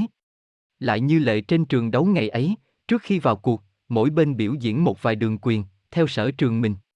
Bọ ngựa đứng vương mình, đi bài song kiếm. Bóng kiếm loan loáng, mù mịt như hoa mây điệu bộ khá đẹp mắt. Tôi chẳng cần đi bài gì hết. Tôi đứng nghiêng người về đằng trước, hết hai càng lên. Cứ hai càng ấy, tôi ra oai sức khỏe, đạp phóng tanh tách liên tiếp một hồi, gió tuôn thành từng luồng xuống bay tóc cả áo xanh áo đỏ các cô cào cào đứng gần. Lúc vào đấu, bọ ngựa cao nên lợi đòn. Hai gươm hắn bổ xuống đầu tôi chan chát. Nhưng đầu tôi đầu gỗ liêm tôi lựa cách đã, không vần gì hết. Còn tôi đoản người, tôi nhẹ bụng hắn mà đá, khiến có lúc hắn phải hạ gươm xuống đỡ, mất đà, đâm loạn choạng. Biết không chém vỡ được đầu tôi, hắn liền đổi miếng ác, co gương quặp cổ tôi. Hắn định lách gương nghiêng vào khe họng, chỗ hiểm, cuốn họng tôi có khe thịt dễ đứt. Thấy thế nguy, tôi gỡ đòn, cúi xuống, thúc nhanh một trăng rất sâu vào bụng hắn. Choáng người, bọ ngựa nhảy lộn qua lưng tôi. Tôi cũng chỉ đợi có thế. Vừa đúng là càng, lừa vào miếng vỏ gia truyền của nhà dế, tôi lấy tấn, đã hậu đánh phách một đá trời giáng vào giữa mặt anh chàng. Chàng bọ ngựa kiêu ngạo rú lên một tiếng, bắn tung lên trời, rơi tọt ra ngoài võ đài, ngã vào đám đông xôn xao. Tôi đã hạ địch thủ một cách vẻ vang, trong khi dưới đám hội còn đương ồn ào nhốn nháo vì không ai ngờ võ sĩ bọ ngựa giỏi võ nhất vùng đồng có lại thua nhanh và thua đau như thế và thua bởi một chàng dế men lạ mặt ở đâu đến. Còn chưa ai hết là lùng thì cụ châu chấu cầm trịch lại ra, trịnh trọng dơ loa lên, ba lần đều đặn, hô vang vang xuống. Tôi xin hỏi đông đủ các võ sĩ trong thiên hạ tề tự quanh võ đài, có còn ai lên đấu nữa chăng? Cả đám hội im lặng. Cụ châu chấu cầm trịch lại hô tiếp. Bây giờ trận đấu tranh hùng kết thúc. Võ sĩ dế trũi đấu với võ sĩ dế mèn. Ờ hay, tôi sẽ đấu võ với trũi. Tôi nhìn sang trũi. Vừa lúc trũi lại nhìn tôi. Chúng tôi cùng nhau đi đến đất này để đấu võ tranh quyền với nhau ư. Bất giác, tôi tiến lại trũi, đứng thẳng hai chân trước, khoác vai trũi, hai chúng tôi hướng xuống dưới võ đài. Khắp bãi, rờn bóng hoa mây, tụ tập hàng nghìn vạn các loại trong vùng đi xem hội võ, tôi nói to lên rằng Thưa chư vị, anh em chúng tôi vừa từ phương xa tới đây. Cái chủ đích của chúng tôi thật không định tranh lèo giật giải gì ở đất này. Đất lành chim đậu, thấy phong tục vui thì chúng tôi đến góp mặt vui chung mà thôi. Bây giờ, cái điều chúng tôi không chờ đợi là anh hùng bốn phương đều đã lui cả mà nhường quyền đọ sức cao thấp sau cùng cho anh em chúng tôi. Với sự tranh đua, anh em chúng tôi xin lỗi, không thể. Bởi vì sao, chắc chư vị đã rõ. Còn về ngôi thứ trách nhiệm thì anh em chúng tôi xin lỗi, không dám. Anh em chúng tôi chỉ là hai kẻ giang hồ thấy đất quê đẹp để thì ghé tới trên đường đi mà không định ý ở đâu cả. Dám xin chư vị xét cho. Tôi vừa nói xong, ở dưới vang lên tiếng the thé, tiếng âm âm. Kẻ thì bảo nhất quyết phải mời chúng tôi ra thi đấu, lệ vùng này nhìn xưa như thế. Kẻ thì rằng thôi.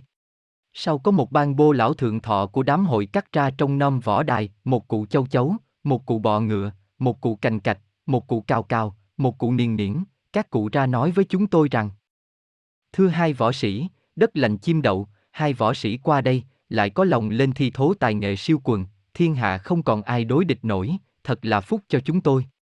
Hai võ sĩ là anh em một nhà, lại là những tay võ đồng môn với nhau thì càng may cho chúng tôi và như thế, cái lệ đấu có thể bỏ đi được. Nhưng việc chịu trách nhiệm về đứng đầu vùng này thì phải có một trong hai ngài nhận. Đó là phong tục đất chúng tôi hàng bao đời vẫn chọn tài như thế. Tôi thì hết lời từ chối. Còn trũi đứng lặng không nói, về sau tôi mới biết sự im lặng của trũi có một ý nghĩa riêng. Tôi đành phải nhận. Thế là cả đám hội ầm vang lời hoan hô tôn chúng tôi lên là chánh phó, thủ lĩnh đứng đầu các làng trong vùng cỏ mây. Cả đám hội xô vào làm kiệu trước hai tôi lên, đi chen trong đám đông và hoa cỏ mây.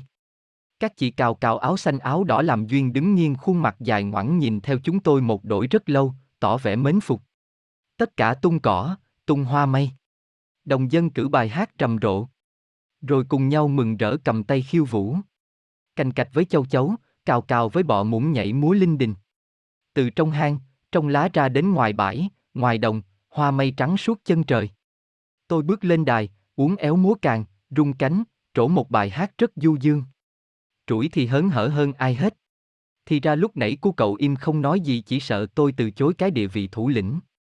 Đến khi thấy tôi nhận lời, trũi ra hét in lên, múa rối rít hai càng khiến những bác cành cạch nhút nhát, mới đầu cũng sợ đáo để. Chúng tôi ở lại vùng cỏ mây được ít lâu. Ngày lại ngay. Tôi thì hơi buồn và băn khoăn. Nể quá mà phải nhận lời đó thôi. Tôi vẫn chỉ muốn được thỏa chí nguyện của mình là đi đây đi đó, thế đủ sung sướng rồi. Trái với tôi, trũi rất thú vị. Đứng đâu trũi cũng tỏ vẻ khoái cứ nghiêng râu mép lên gãy đàn tưng tưng. Tôi bảo trũi, đừng tưởng thấy an nhàn mà vui. Huống chi đời ta còn trẻ mà sống chỉ có an nhàn thế này thì buồn tẻ khác nào khi chúng ta còn ở trong hang quê nhà. Quả nhiên mùa đông năm ấy xảy ra một việc biến lớn. Cỏ mây trên bờ đường đi đã tàn. Những con bò gầy tọp, duỗi toét cả mũi cũng chỉ vơ được mấy chiếc rễ cỏ khô. Người trong làng ra đồng gặt lúa. Cánh đồng vàng rượi xưa kia đã được người ta lấy liềm gặt, bó từng lượng, cái đòn sóc đâm ngang thành từng gánh, quẩy về sân. Trên mênh mông chỉ còn trơ lại những gốc trà khô. Thế là mùa rét đã tới. Cánh đồng vắng ngắt, màu xám trên trời và màu xám dưới đất đã liền vào nhau và ở giữa có gió suốt đêm ngày. Trẻ con ra ngoài đồng thì lạnh tai và đỏ hắt mũi. Rét quá, rúng cả chân. Chẳng ai có thể trốn trên đồng không được. Phải đi tìm nơi tránh rét. Nếu cứ phong phanh giữa trời suốt mùa đông thì đến chết cả. Bởi thế, đã thành thói quen từ xưa, cứ mùa rét đến thì các loài sống trong vùng này lại bỏ cánh đồng lạnh ngắt lạnh ngơ mà lũ lượt đi kiếm nơi tránh rét. Có khi phải tranh cướp, đánh nhau mới tìm được chỗ. Bởi vì trong mùa rét, nhiều loài áo mỏng khác cũng đi tìm kiếm chỗ ở ấm như thói quen của họ nhà châu chấu. Tôi bảo trũi. Có phải thế không, trũi thấy nhé. Gió thổi hung hút đến nỗi con kiến chỉ có cái chân bé tẹo bằng hạt bụi cũng phải ra sức đào sâu xuống dưới đất mới tìm được tí hơi đất ấm. Lo cho cái sống cũng gây lắm đây. Kỳ bao nhiêu loài phải xô đẩy nhau đi tìm chỗ trú ẩn trong mùa đông tháng giá. Mùa đông khủng khiếp đã đến rồi. Tôi bảo bà con rằng, cái rét đã đến ngoài đồng, chúng ta hãy kiếp đi tìm nơi ấm áp mà trú ẩn. Chẳng mấy lúc, không còn thấy bóng ai ngoài trời. Bọn chuồn chuồn cánh giấy, các cậu kiểm kìm kim ống o biết mình không chịu nổi nữa cơn gió giật đã mò mẫm đi trước. Anh em nhà niền niễn thì lặn xuống buồn nằm với các anh gọng vó, bên cạnh những cua, những ê cờ hờ lo rét đương vội và đắp những cái mà đất lô nhô bát úp quanh các bờ đầm ao. Châu chấu, cào cào, bọ ngựa, bọ muỗng thì đi tìm khe dứa dại. Trong mùa đông, chỉ có những bụi dứa dại xanh nguyên, mỗi chiếc lá dứa vẫn giọng cái tai cứng lên nền trời xám. Kẻ lá dứa sâu hoắm, ta có thể chuối được vào đấy, nằm chỏng đuôi ra, bất chấp mưa gió bên ngoài. Cứ vào đấy, nằm yên đấy, cho đến khi những ngày xuân trở lại, thấy cái ấm đậu xuống hai vai và nghe tiếng con chim chích kêu vui chanh chách ngoài khe lá, lúc ấy mới bước ra. Chúng tôi đi tìm chỗ ở mùa đông. Tìm nơi ở mùa đông là việc năm nào cũng phải làm và bao giờ cũng gian nan. Bởi vì không bao giờ và không có chỗ nào cứ đến là đã sẵn chỗ. Hơn nữa, ai cũng muốn được nơi ở tốt nhất. Ấy thế là cái cảnh tranh giành, lắm khi đổ máu, lại thường diễn ra. Ngoài đồng, mây đen cuồn cuộn, gió thổi tan tác, mặt đất và gió lùa cái giá buốt vào tận ruột gan, không ai muốn cất một bước. Thế mà vẫn phải đi, đi mãi đi mãi chưa tìm thấy đâu chỗ ẩn náu. Khe lá nào, gốc cây nào cũng vô khối các loại áo mỏng vào tránh rét, trốn rét trồng rã nhiều ngày, mỗi sáng ra lại bỏ lại ven đường mấy cái xác bạn chết cống rất đau thương mà vẫn chưa tìm ra được nơi trú ngụ. Lại phải đánh nhau thôi, một là sống, hai là chết, có đánh nhau mới giành được chỗ ở, tiếng bàn tán và than thở như thế trong đám đông, mỗi lúc càng xôn xao. Một ngày kia, chúng tôi đến một bờ đê, trông xuống thấy nhiều bụi dứa, trong lòng rất hồi hộp. Mấy anh bọ muỗng cao cẳng rón chân đi thám thính xem ai đã đến trú chưa. Quân thám thính về báo, các kẻ lá đều ở đầy châu chấu voi. Cả đoàn sau lưng chúng tôi la ó và kêu rầm rỉ, Họ không muốn đi, họ không đi nổi nữa. Tôi trù trừ một lát rồi sau thấy đám đông ùn lên, nhốn nháo, thế là tôi cũng hùa theo, chúng tôi kêu lên, cứ xông vào, đánh nhau thì đánh nhau, chết thôi. Thế là chúng tôi kéo đến từng gốc dứa, leo lên lách vào khe lá đầy gai phủ ở ngoài, cứ cắn đuôi từng châu chấu voi mà lôi giật lùi. Khó chịu, bọn châu chấu voi nhảy ra. Thế là chúng tôi, một phần tranh nhau nhảy xuống khe dứa hở, một phần thì súng lại đánh cho châu chấu voi không quay vào được nữa. Bọn châu chấu voi khỏe lắm. Anh nào cũng hùng dũng và hiên ngang. Chẳng cách họ được tên là châu chấu voi. Một châu chấu voi đương thoát sông tới. Sắc xanh biếc, lưng cao nhọn và ngang ngạnh lên. Hai chiếc trâu trổ ra giữ như hai cái đinh. Đôi càng đã to, to hơn càng tôi mà quanh bắp vế còn lắp chi chít những mũi mát nhọn như chông. Chẳng cần biết mình có thể yếu thế, bởi vì mỗi châu chấu voi to gấp mấy lần châu chấu thường, nhưng chúng tôi cứ lăn xả vào vây đánh. Chúng tôi đương liều. Choảng nhau rối rít đến tận chiều cũng chưa ngã ngủ bên được bên thua. Đám châu chấu đã chui được vào chiếm khe dưới sợ quá, lại nhào cả ra. Thế là chúng tôi vẫn long đông ngoài trời rét, buốt lên tận ốc. Nhưng có điều đau đớn hơn cho tôi là trũi đã bị châu chấu voi bắt làm tù binh rồi. Cả đêm tôi trằn trọc lo không chập được mắt. Mờ mờ hôm sau, chúng tôi đông hàng nghìn lại kéo vào vây rặng dứa. Phải cứu trũi kỳ được. Nhưng khi xô lên, nhầm vào khe lá, thì lạ thay. Các khe lá rỗng tuyết, không còn một bóng châu chấu voi. Họ đã rút đi từ lúc nào? Có lẽ sợ chúng tôi đông quá và cái hăng thí mạng của chúng tôi, họ đã ra đi từ ban đêm. Thôi thế dù sao cũng là sông nổi lo mùa đông. Nhưng được chỗ ở ấm rồi mà tôi cứ ngao ngán cả người. Bởi vì, lúc rút chạy, châu chấu voi đã mang đi cả tù binh. Trũi mất tích rồi. Chúng tôi được vào ở kín cả trong bụi dứa. Ngày đêm trên đầu khe, gió hú, gió gào bên ngoài nhưng trong vẫn ấm áp và êm đềm như thường.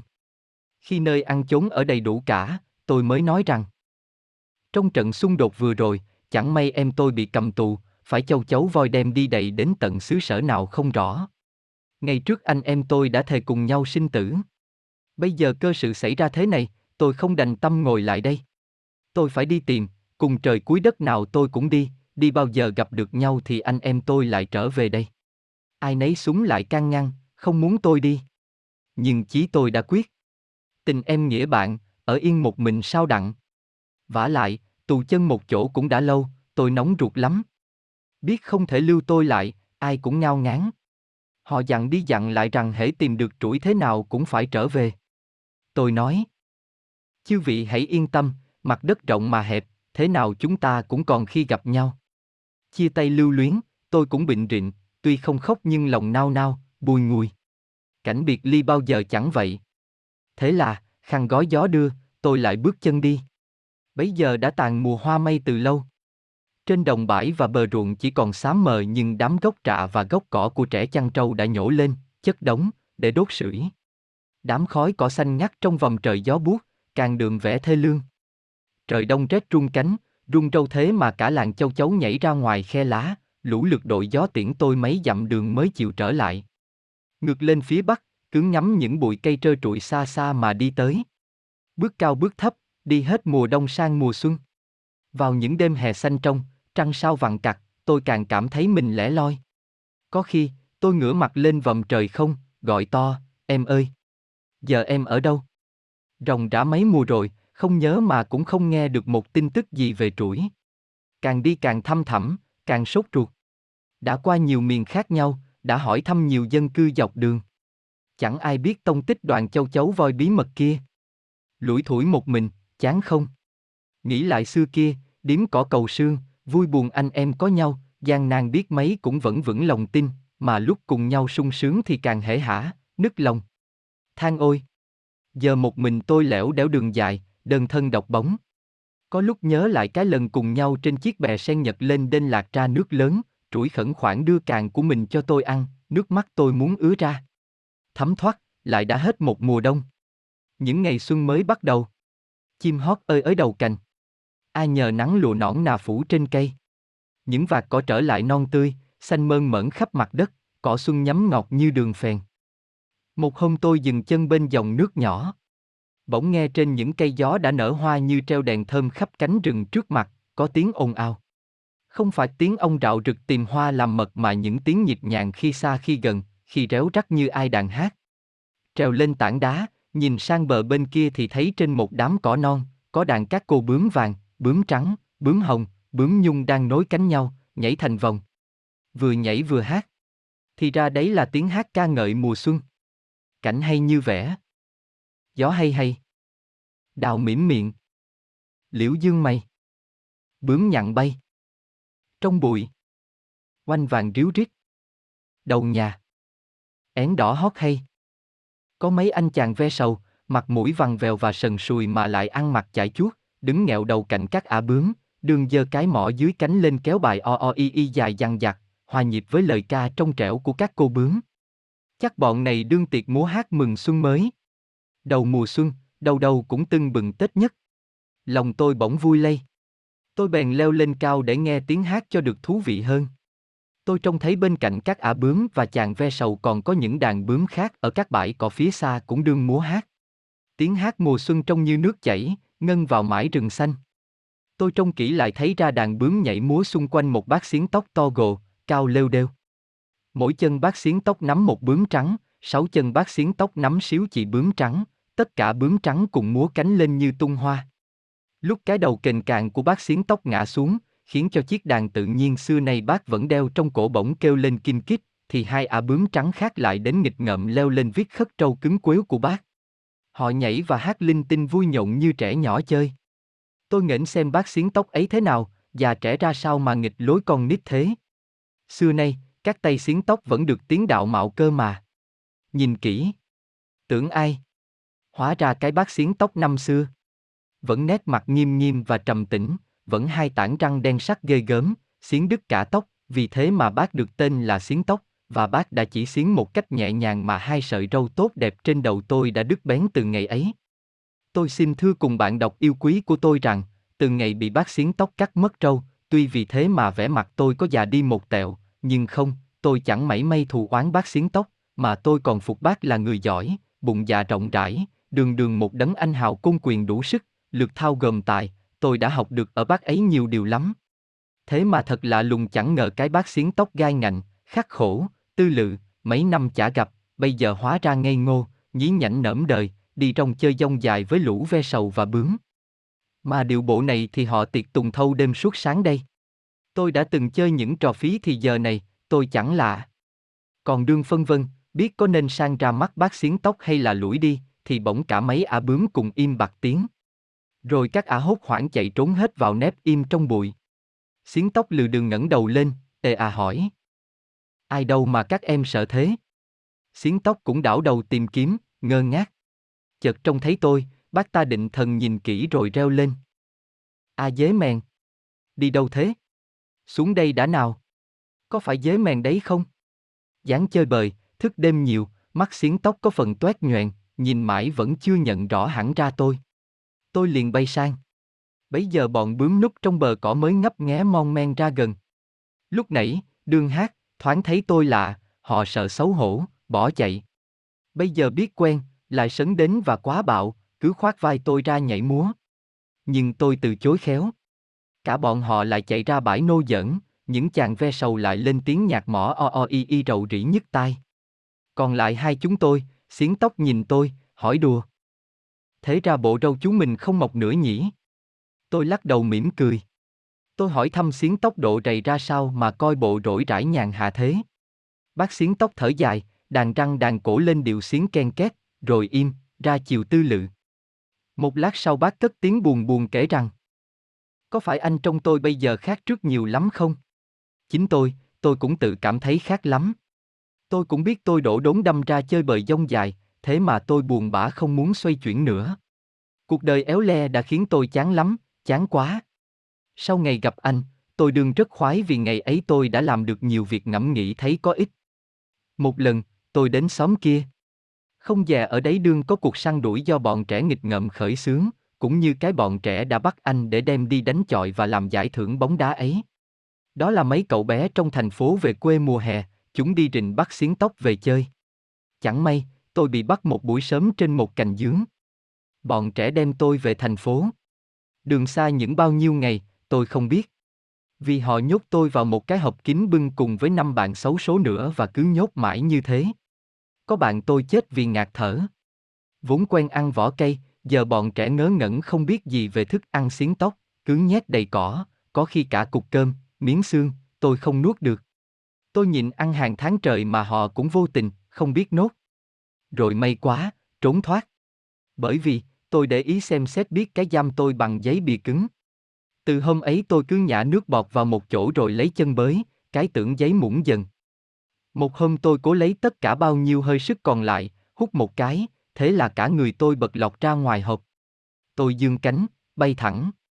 Phúc đức mà tôi vẫn còn nguyên hai chiếc cánh lót lụa. Các bạn khác đều bị lũ trẻ nghịch ngợm bức cục hai cánh lụa mỏng ở trong thành thử, dàn hai cánh tàu bay vỏ gỗ ở ngoài ra, không thể cất mình lên được, không bay được. Rồi các bạn ấy bò trốn đi đâu tôi không biết. Tôi bay bất kể ngày đêm. Rồng đã lâu ngày lắm mới vượt ra khỏi được cái thành phố xù xì u ám gớm ghiếc ấy. Khi ra đến vùng có vườn bãi xanh tươi, thì, vì lao lực quá không cố hơn được nữa, tôi ốm mất mấy tháng.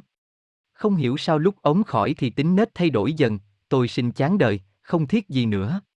Có lẽ vì đã có phen quá sợ, có lẽ vì buồn. Thôi tôi mặc kệ cả. Tôi tìm về nơi am thanh cảnh vắng này. Tôi bỏ ăn vỏ cây, tập ăn cỏ thanh đạm cho dễ kiếm và tự coi như mình đã đi tu. Ngày tháng tiêu giao, bạn cùng mây nước, không gặp ai, không quản ai, chỉ còn biết trông chơi với bồn mùa cảnh, bốn mùa tình, bỏ thói quen soi gương ngắm mặt, cố quên biết trời đất ngoài kia bây giờ thay đổi vần xoay thế nào. Từ bấy tới nay, im lặng, nghe mà não lòng. Cái lão chán đời này bị một vố đau điến thì kệt chứ gì. Có thế mà không cắt nghĩa được tại sao, rõ chán. Rồi xiến tóc gật gù hỏi tôi, vẫn giọng rầu rĩ. Còn anh, chẳng hay bấy lâu nay anh mưa gió đường đời ra sao? Tôi cũng kể gót đầu cho xiến tóc nghe. Chốc chốc, bác chán đời lại điểm vào câu chuyện một tiếng thở dài nghe đến phát phiền. Tới đoạn tôi bỏ khe dứa trú đông đi dò la tin tức châu chấu voi để tìm trũi thì xiến tóc nói. Châu chấu voi. Châu chấu voi. Nhớ ra rồi. Ờ ờ. Cách đây ít lâu. Châu chấu voi đi qua có tạc vào đây. Ư, thấy có cả một gã dế trũi. Thế a. À? Ư dế trũi. Em tôi, em tôi rồi. Thế bây giờ cả bọn. Khổ em tôi bị bắt. Không, trũi có phải tù đâu. Nó đi đứng cũng như châu chấu voi thôi. Phải rồi, không. Không thế nào. Không, không. Chà chà, ít lâu nay tôi hay quên quá. Phải, tôi nhớ ra rồi. Cái hôm châu chấu voi và trũi qua đây, mục đích họ muốn rủ tôi cùng đi làm một công việc. Chao ôi! Cái công việc tưởng tượng là sẽ đi khắp quê hương các loại trên trái đất. Nghe khó lắm.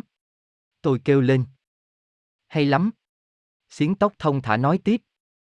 Tôi xua tay, lắc đầu và bảo với những kẻ viễn vông ấy rằng tôi xin thôi nghe việc đó. Tôi đã sợ đời rồi. Tôi bây giờ đội mũ ni. Sự đời đã bỏ nó ra ngoài hai cái râu. Sự đời đã tắt lửa lòng, còn chen vào chốn bụi hồng làm chi. Tôi sốt ruột. Thế bây giờ họ đâu? Không rủ được tôi, họ đi. Đi đâu? Họ có hẹn đi một vòng cánh đồng bên kia rồi họ sẽ trở lại, qua đây sang phía tây. Anh cứ ở đây mà đợi, chắc sẽ gặp. Trũi không hề gì đâu. Nhưng anh cũng thích bay nhảy thế thì anh thật là ngông cuồng.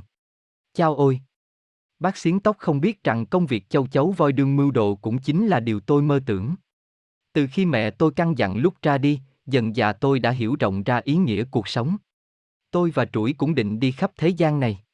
Vậy nên, dù chỉ nghe mang máng, tôi đã cảm tình ngay với châu chấu voi. Và tôi ân hận quá chừng về cuộc đánh nhau dạo trước. Cũng lại chỉ vì tôi nóng nảy và nông nổi nên mới nên nổi thế. Nếu tôi chịu khó thăm hỏi trước thì đã chẳng sao. Tuy vậy, tôi cũng đỡ phần ấy nấy vì chắc trũi được vô sự. Ở lại đây đợi hay đi. Tôi phân vân. Tôi có tranh luận việc đời với bác xiến tóc mấy lần nữa. Nhưng ốc bác xiến tóc dễ đã mũng ra thành miếng bột, không gợn một nếp nghĩ. Tuy nhiên nếu ở lại đây mà gặp được trũi như xiến tóc mách thì tôi cũng chịu khó đợi. Thế là tôi dừng chân và nương náu trong cái lều cỏ của ẩn sĩ xiến tóc vừa chán đời vừa đá lẩm cẩm. Ngày ngày bên tôi vo ve lèo nhèo những cuộc ca hát vẩn vơ của các nàng bướm và chàng ve sầu. Nghe mãi, và chỉ nghe đàn hát và chơi không thì cũng chối tai. Ở đây, không một cái gì đáng gọi là công việc cả. Nói tóm lại, những ngày trú chân chỗ này tôi thấy cảnh sống xung quanh không khác thủ còn bé tỷ ti khi tôi mới được mẹ cho ra ở riêng, cứ tối đến, mê mãi đi nhảy múa hát hỏng với bè bạn, ngày tháng ăn chơi lêu lỏng. Chơi không thì bao giờ cũng chóng chán, tất nhiên. Tôi không ưa bọn này. Huống chi, tôi là kẻ hay bay nhảy, lại càng lấy việc phải dừng chân là khó chịu. Dần già, tôi thấy thì giờ tôi với họ thầm vô tích sự. Bướm và ve sầu là lũ ăn hại, trốn việc. Bác xiến tóc đã từ lâu sinh mất nết, đâm lười, ăn hại nốt. Nếu không mong chút hy vọng ở lại có thể gặp trũi thì chắc tôi đã cuốn gói đi rồi. Nhưng ngày ngày, nếu đời sống biến nhát xung quanh càng khiến tôi bực dọc thì ý nghĩ về việc của châu chấu voi định đi khắp nơi để kết giao với người tốt càng nung nấu, thấm thía trong tôi, tưởng tượng ra tôi xá được đi cùng đoàn bè bạn có chí lớn ấy. Ngày mai, ngày kia hay chốc nữa. Mỗi buổi sáng, bừng mắt lại thấy bồn chồn và tha thiết muốn đi. Chẳng còn mấy ngày nữa thì mùa xuân đã hết. Rồi mùa hạ qua đi, bây giờ hoa sen trong đầm nước cũng tàn rồi. Lá xanh bắt đầu úa đỏ. Trời đã ngã sang mùa thu. Buổi sớm ấy, các ả bướm rủ tôi vào rừng dự cuộc múa hát thi. Tôi lắc đầu từ chối rồi một mình lững thững dạo ra bờ suối, đứng ngẩn trông chờ. Lòng hiu hiu nhớ trũi và bâng khuâng mong ước xa xôi.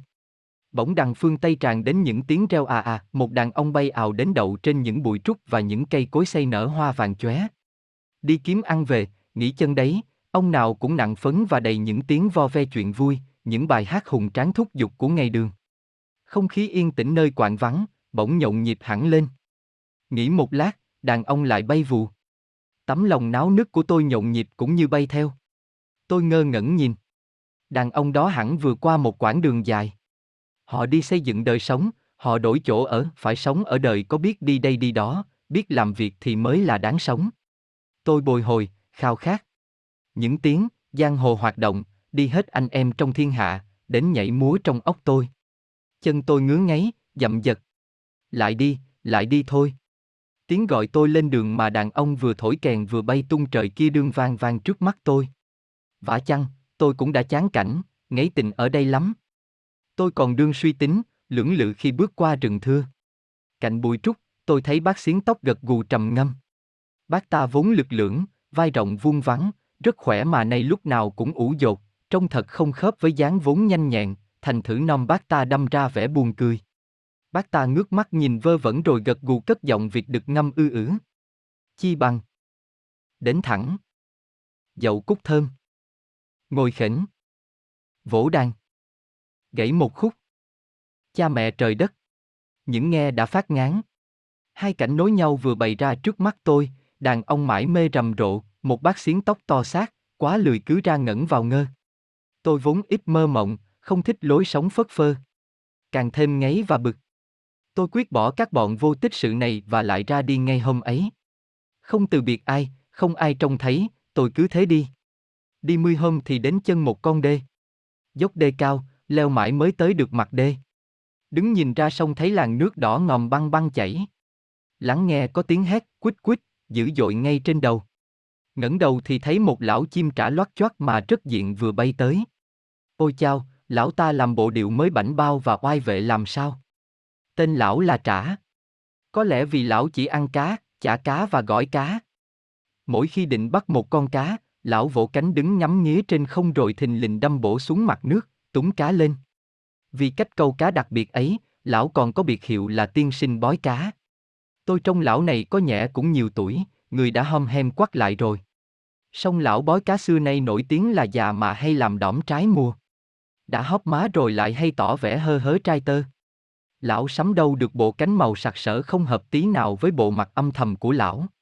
Bụng trắng, lưng xanh thắt đấy, đôi cánh nuột nà biết tím. Chân lão đi đôi hia đỏ hát. Lão sẽ đôi chút đẹp trai đấy nếu lão có cái mỏ vừa phải. Nhưng, cơ khổ, lão phải vác giữa mặt một cặp mỏ kết xù mà đen quá, dài quá, xấu quá. Mỏ lão dài hơn người lão và to đến nỗi trông giống như có ai nghịch ác đem đóng cả một chiếc cọc tre gọc vào giữa mặt lão. Cả ngày, lão nhăn nhó méo mặt vác mỏ chẳng khác gì anh cu sên suốt đời phải đội tòa đình đá nặng trên lưng vậy.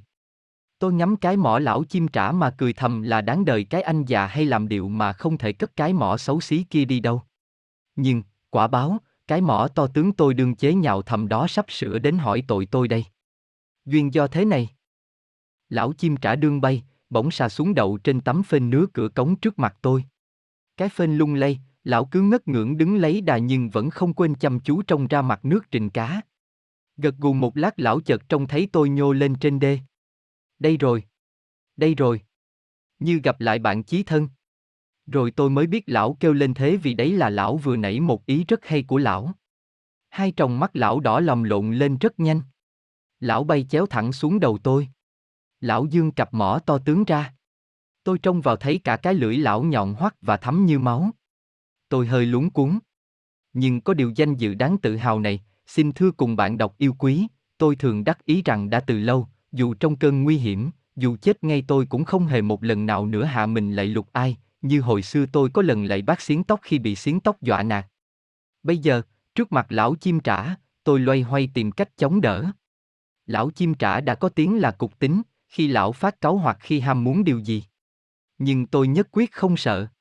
Tôi lấy hết gân, bạnh người, dương cánh, giang chân khuỳnh càng ra. Cả thân mình tôi nở bung, như con cua càng. Thấy chưa chi tôi đã tỏ ý kháng cự, lão chim trả gầm lên. Hè, hè, quắc, quắc. Giỏi, giỏi. Lão bổ thượng xuống một mỏ. Chưa bao giờ tôi bị một đòn khiếp thế. Nhưng đầu tôi vốn đội mũ trụ, nội tảng, cứng lắm. Tôi chỉ đau mà không xây xác tí gì. Thấy không đánh ngã nổi tôi, đáng lẽ phải cáu hơn, nhưng lão chợt nhớ lại cái ý hay mà lão đã kêu đây rồi, đây rồi, lúc nãy. Lão bèn quắp tôi, bay bổng lên. Chao chao. Gió rú trên cao đến lộng ốc. Từ lọc lòng mẹ chưa bao giờ tôi bị tung lên tận lưng trời như thế. Phần 4 Nhưng cuộc đời mẹn tôi chưa phải đến đây đã bị phết cái dấu chấm sau cùng. Tôi còn sống. Vẫn sống. Để hôm nay ngồi kỳ khu chép những ngày giang hồ lên trang giấy trắng cho bạn đọc yêu quý cùng nếm với mèn tôi chút phong vị và ý nghĩa một quãng đời luân lạc. Thế nghĩa là, tôi không chết. Tôi nằm bẹp dí trong cặp mỏ lão chim trả và bây giờ lão đương bay là là xuống sát mặt dòng sông phù sa đỏ ối. Qua sông rồi, lão đổ vào một bãi dâu xanh lưa thưa. Lão vừa buông tôi xuống đất, tôi đã giơ ngay chân và càng lên gai ngạnh thủ thế và nghênh địch, như lúc nãy. Lão ngoác mỏ ra cười khà khà rồi nói. A y chà. Diễu võ dương oai cứng đấy. Nhưng thôi, hãy cục chân xuống mà nghe đây. Tớ vừa tậu được ngôi nhà mới, tớ đương cần quản gia. Đằng ấy về làm quản gia cho biệt thự của tớ. Bằng lòng không? Cái ý hay đã khiến lúc nãy lão chim trả kêu lên, đây rồi, đây rồi, là thế đấy.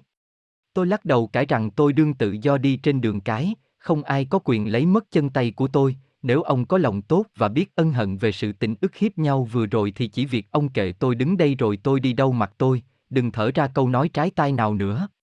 Nhưng lão chim trả nheo mắt lại bảo. Này này, chớ lãm nhảm lý sự vô nghĩa. Hỏi chơi thế thôi chứ dù chú mình không muốn, ta bắt chú mình phải muốn. Tôi cứ thản nhiên, đến khi lão hỏi dồn thì tôi chỉ lắc đầu. Lão liền hé mỏ quắp tôi bay đến cái nhà mới của lão.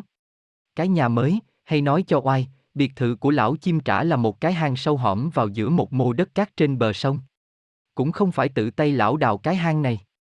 Lão không biết đào mà lão chỉ có tài láo vặt. Nghĩa là cái tài đi cướp nhà của chú chuột. Chim trả chuyên tìm hang sẵn.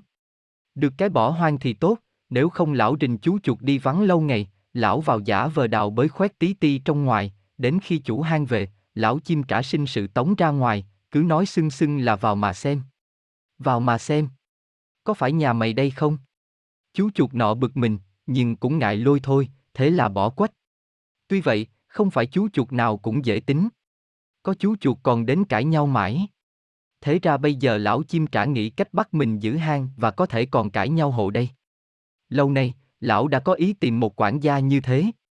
Trong cùng hang, lão đã đào thêm một ngách nhỏ vừa cái lỗ con con. Lão đẩy tôi vào đó. Tôi lùi ra, đạp hậu vào mặt lão. Nhưng chỉ đập trúng cái mỏ cứng như đá, chẳng ăn thua gì. Lão bèn đưa cả cặp mỏ to tướng, hãy phát tôi vào. Tôi ngã chúi đầu vào tường cát. Lập tức lão nhặt viên gạch, chặn kín cửa ngách. Tôi mất đường ra. Trong ngách tối như hũ nút. Cái khe hở tí ti không đủ thò một chân ra. Lão chim trả đứng ngoài truyền lệnh vào cho tôi. Việc của đằng ấy từ nay là chung thân coi nhà. Làm khá thì được thưởng. Làm không nên thì được ăn đòn.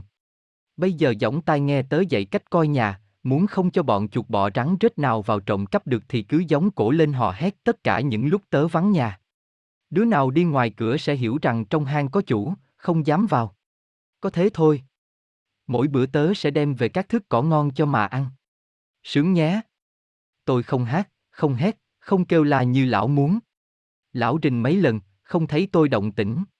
Thấy thế, lão không đem cỏ về cho tôi ăn. Đói quá. Sau tôi nghĩ thế là dại, chẳng nhẽ chịu chết ở đây, ta phải gắn ăn để sống, để có sức tìm cách thoát khỏi hang hùng, thế mới là thượng sách. Từ hôm ấy, cả ngày tôi hò hét trong hang, nhiều lúc lão có ở nhà tôi cũng kêu ầm ĩ, lão không ngủ được phải quát lên, tôi mới thôi. Ngày cũng như đêm, tôi quanh quẩn trong cái hang kín. Ngày cũng như đêm, tôi hát trống cò ke chẳng ra đâu vào đâu, như đứa dở hơi. Để bọn đi ngoài kia biết hang có chủ, khỏi vào nhà nhầm.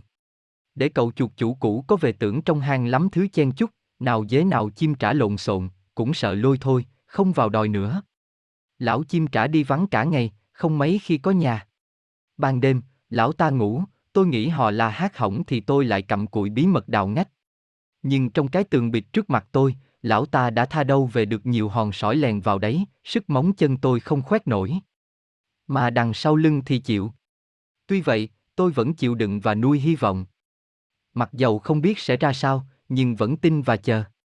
Lòng tin và hy vọng ở với tôi, an ủi tôi, xua đuổi cái buồn nản trong tôi đi. Trong cái âm thầm bóng tối ghê gớm ấy, trò hò hát vẫn là công việc bó buộc hàng ngày. Nào ai cần đâu tôi hát hay hát dở, đây lão ta chỉ bắt tôi mở miệng, rồi tôi kêu hay hát, hay quát tháo cũng được, miễn tiếng động ấy chứng tỏ trong hang có chủ. Tôi nghèo ngao hát, tôi gáy. Để tìm cách sống, để nghĩ kế. Tôi cũng tưởng tượng biết đâu mình kêu như thế, ai tò mò vào, rõ nỗi oái oăm mình bị cầm tù, có thể tìm cách cứu được mình chăng? Tôi nghĩ kế, tôi nghĩ. Bởi vậy, tôi không hát những câu nhảm nhí nữa. Tôi đặt ra các câu hát có hồn. Tôi hát cho tôi nghe. Những bài hát mới, những bài hát ai oán thân phận, những bài hát tâm sự, những bài hát mang hy vọng xa. Ai làm chi nổi? Có dại mới nên khôn. Nước nước với non non. Nằm canh hồn ngơ ngác. Ngày kia như lệ thường, lão chim trả bay ra sông kiếm ăn từ sáng sớm. Tôi bâng khuâng hát đi hát lại. Nước nước với non non. Nằm canh hồn ngơ ngác. Mình lại nghe tiếng hát của mình chìm vào bóng tối, lòng tôi liệm liệm thấm thía và cứ hát mãi. Tôi hát lại. Ai làm chi nổi? Có dại mới nên khôn. Vừa dứt tiếng, nghe ngoài cửa có tiếng hỏi vọng vào. Tiếng ai như tiếng anh mèn phải không? Tôi vội kêu. Ai đó? Tôi đây. Tôi đây. Mèn đây. Ở ngoài dội vào tiếng kêu to hơn. ôi. Ối. Anh mèn ư. Trũi đây. Em trũi đây. Anh đâu? Anh đâu? Anh ở chỗ nào? Tôi bàng hoàng cả người. Đúng tiếng trũi. Dù xa nhau tôi vẫn không quên cái giọng ồ ồ của nó. Cũng như trũi, bấy lâu dù sơn khê cách trở, trũi vẫn nhớ ngay tiếng tôi. Tôi bảo vọng ra. Anh ở đây. Anh phải tù trong đáy hang này. Có ai đương đi với em ngoài đó không? Thưa anh, các bác châu chấu voi với bác, em vào cứu anh ngay tức khắc. Tôi nói lớn. Ấy chớ. Cứu anh thì đã đành, nhưng đừng vào bây giờ. Tường nhà tù chắc chắn lắm, mà sắp đến buổi lão chim trả đi kiếm ăn về rồi. Em chịu khó ra ngoài đợi, sáng mai, lúc lão ta trở dậy lại bay đi, lão đi rồi, ta vào thì chắc chắn hơn. Lát sau, quả nhiên lão chim trả từ ngoài bờ sông bay về, chui tọt vào hang. Anh em ngoài ấy hẳn đã núp đâu quanh, chắc là lão ta không biết. Lão ngồi tựa cái tường đất ngay ngoài buồng giam tôi, lão ngủ. Bấy giờ đã tối.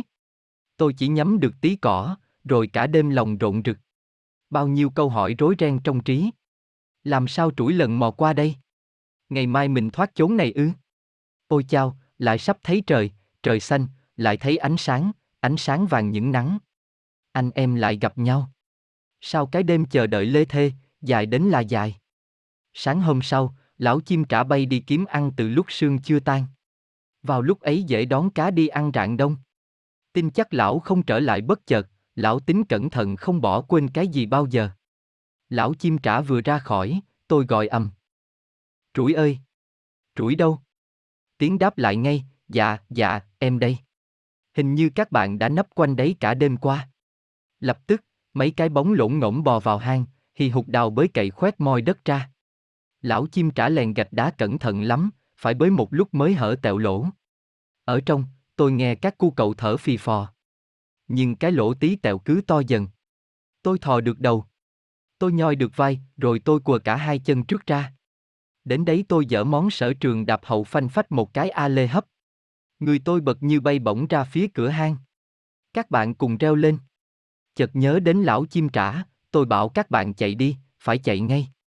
Được một quãng, đến bụi thài lại kín đáo, chúng tôi đứng lại. Đã lâu bây giờ mới được chuyến chạy và bay, đạp thỏa hai cái càng. Sau tôi, cả lũ theo, tôi chạy nhanh quá. Cả lũ, có trũi và các bạn châu chấu voi. Nhưng cái anh chạy nhanh đầu tiên không phải trũi mà là bác xiến tóc. Ẩn sĩ xiến tóc ở lều cỏ dạo trước ấy. Bác xiến tóc vừa chạy vừa bay, rất gọn. Không còn chút nào cái dáng đủng đỉnh chán đời bữa nọ. Tôi chưa kịp ngạc nhiên, bác xiến tóc đã vuốt sừng cười rộ. Tệ quá. Bỏ đi mà không nói ai biết. Đằng ấy đi mấy hôm thì châu chấu voi và trũi trở về. Tôi kể chuyện đằng ấy đi mấy hôm thì họ hoảng hốt lên. Ô, bạn trũi giỏi lắm. Ngày trước châu chấu voi đã giảng giải cho tôi, đến khi đằng ấy tới cũng nói là đời sống giang hồ thì vui thích như thế nào, tôi cứ u mê cãi lại, tôi tưởng cái số mình lắm tai họa, không bao giờ dứt nổi bệnh chán đời nữa. Thế mà đến khi trũi nói, bạn trũi nói có một lần, mình đã tỉnh. Tôi xấu hổ nhận ra trong đời mình chỉ mới khó khăn một tí mà đã sợ. Từ nay tôi hiểu rằng chán đời là tính xấu, kẻ chán đời nghĩ là ta cao thượng, nhưng thật không cao thượng chút mà chỉ là trốn việc trong chơi. Nghĩ được thế, tôi liền tống cổ bọn bướm, bọn ve sầu lười biến lại hay kêu ca phàn nàn và cả mấy gã sên rệ rà chuyên ăn bám, tôi cũng đuổi nốt và bảo họ rằng từ nay đi kiếm lấy mà ăn chứ cái thân ăn nhờ ở cậy là xấu xa nhất trên đời. Tôi đốt cái lều cỏ rồi tôi theo anh em đi từ độ ấy. Rủi giới thiệu tôi với các bạn. Anh mèn tôi đây. Anh mèn mà tôi vẫn kể chuyện các bạn nghe đó. Anh ơi từ khi anh em ta xa nhau. Chắc anh tưởng em chết rồi chứ còn đâu ngày nay. Nhưng không, khi em bị các anh châu chấu voi bắt rồi mang đi thì em hiểu ngay các anh ấy là bạn tốt thế nào. Hôm đánh nhau, nếu chúng ta đừng hấp tấp và chúng ta đừng bị những đứa nhát sợ và nóng nảy cứ đẩy lung tung lên, mà ta chịu khó, bình tĩnh hỏi han trước thì không thể xảy ra sự đáng tiếc và chúng ta đã hiểu nhau ngay từ lúc ấy. Các anh châu chấu voi với chúng ta đều thích giang hồ phóng khoáng. Em nghe ra những lời chí lý ấy, em phục lắm. Tuy chẳng lúc nào em quên tình anh em, nhưng em cũng tình nguyện đi với các anh châu chấu voi và em tin chắc ngày kia anh em sẽ gặp nhau. Được ít lâu, em cùng các bạn trở lại rặng dưới dại trên đê, định nói với anh, em tin chắc anh sẽ thích ngay, bởi vì em vẫn nhớ anh đã dạy cho em biết ý nghĩa bước phiêu lưu của anh em mình ngày trước cũng giống thế. Nhưng các bạn châu chấu voi nói anh đã đi tìm em. Em có trình bày cho cả vùng châu chấu nghe cái mơ ước mà em đương theo đuổi. Ai nấy vỗ tay, nhảy mừng. Bởi vì nếu mơ ước đó thành sự thật thì không bao giờ trong đời còn gặp rủi ro, chỉ vì đi tìm khe lá tránh rét. Rồi em lại đi. Thời gian sau, có lúc chúng em qua chỗ cái chùa, tại gia của bác xiến tóc, thấy bác ấy bảo anh đến đây đợi em từ lâu và mấy bữa rày chẳng biết anh đi đâu. Em mừng quá. Nhưng đợi mãi chẳng thấy anh về. Chỉ ở có ít ngày em cũng có thể đoán được tại sao anh đi. Em đã biết tính anh, trước cảnh ăn chơi dông dài anh không chịu được. Thế là không đợi anh về nữa, em lại cùng các bạn châu chấu voi đi. Chúng em đương trên đường sang vùng kiến. May mắn biết bao, gặp anh đây. Tôi và Trũi nhìn nhau, lúc ấy bỗng nhớ ra và càng thấm thía tâm sự câu thề ngày trước rằng từ đây sống chết có nhau. Một anh châu chấu voi cất tiếng. Tiếng châu chấu voi sang sang như chiên đồng. Phải, các bạn đã nói rất đúng rằng chúng ta đương cùng nhau đi khắp thế giới kết làm anh em. Trũi cảm động nói. Em tin đây cũng là bước đường anh em ta đi, chẳng hay ý kiến anh. Tôi vui sướng thấy trũi bây giờ khác hẳn trước. Trũi đã hết tính hấp tấp, nóng nảy, sốc nổi. Trũi giờ nói năng điềm đạm, chắc chắn. Tôi âu yếm ông trũi mà rằng. Em yêu quý. Các bạn châu chấu voi tri kỷ ơi! Điều các bạn nghĩ, cũng là điều xưa nay tôi mộng tưởng. Nay tôi xin cùng các bạn đi khắp thế gian, làm cho được những gì ta đương mơ ước. Cả bọn reo lên. Và lập tức chúng tôi khởi hành. Có lúc đương đi đường. Trũi dường như lấy làm lạ dừng lại ngắm tôi rồi hỏi. Tôi. Ơ hay. Sao bây giờ anh trắng trẻo như học trò, không đen trậm trụi như xưa? Tôi cười. Vì anh phải tù trong cái hang của lão chim trả, lâu không biết mấy mùa sương nắng đã qua, nên thân mình anh mới bệt một vẻ công tử bột như thế. Chắc chỉ giàu giải ít lâu thì lại như thường thôi, bởi vì sức khỏe anh thì vẫn nguyên và tấm lòng anh thì đương hăng hái lắm. Đến đây, tôi xin mở dấu ngoặc nói về châu chấu voi. Đây là những tay có bản lĩnh trước tiên sướng xuất lên những ý nghĩ cao cả về việc đi giang hồ du lịch. Khi châu chấu voi gặp tôi và trũi ở vùng có mây và khi xảy ra cuộc lưu huyết là lúc châu chấu voi bắt đầu thực hiện chí lớn. Nếu ngày ấy tôi biết thì đã chẳng phiêu bạc đến cái lều cỏ của cư sĩ xiến tóc rồi lại đến nỗi phải tù trong hang chim trả. Đoàn châu chấu voi cùng trũi đi đã nhiều đường đất, nhiều nơi. Ờ đâu, ai ai cũng đều coi tình bạn tốt đẹp ấy là lẽ phải nhất trên thế gian. Đã qua nhiều vùng, trò chuyện và bạn bè đã nhiều ai cũng nghiệm ra rằng những ai có lòng tốt, đều thích làm ăn yên ổn. Đâu đâu cũng thế, thật phấn khởi. Chỉ có cái khó là bàn chân và cả cánh bay, cũng không thể đi cùng trời cuối đất để mau chóng nói rộng những điều quan trọng ấy ra. Không ai bảo ai, các bạn đều thấy nếu thế thì không gì hay hơn tìm đến vùng kiến. Chỉ có anh em kiến vẫn chịu khó cẩn thận, và khắp thế giới, đâu cũng có kiến. Đó là cái cớ khiến châu chấu voi và các sang vùng kiến, đi qua của hang chim trả vừa rồi. Từ đấy, trong bọn có tôi cùng đi. Lại nói về kiến. Xưa nay, dù cho đấy là một họ kiến to gồ thì kiến cũng vẫn là bé nhỏ, mảnh dẻ, tuy vậy, kiến lại sống đông đúc nhất trên toàn cầu. Thử để ý mà xem, từ xó bếp đến bàn ăn, chiếu ăn, mâm ăn, từ đồng ruộng đến rừng núi thành phố không đâu không có kiến. Con kiến rất nhỏ mà ở đâu cũng có, hạt thóc, hạt kê bé li ti là cái nuôi người hàng ngày. Kiến tí hon mà kiến đi khắp thế gian.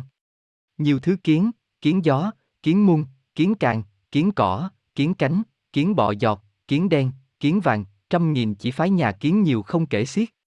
Kiến có nhiều đức tính, chăm chỉ, cần cù, biết lo xa, và cũng bướng bỉnh nhất trần gian, ở đâu cũng vậy, kiến xây thành đắp lũy kiên cố, riêng biệt một nơi.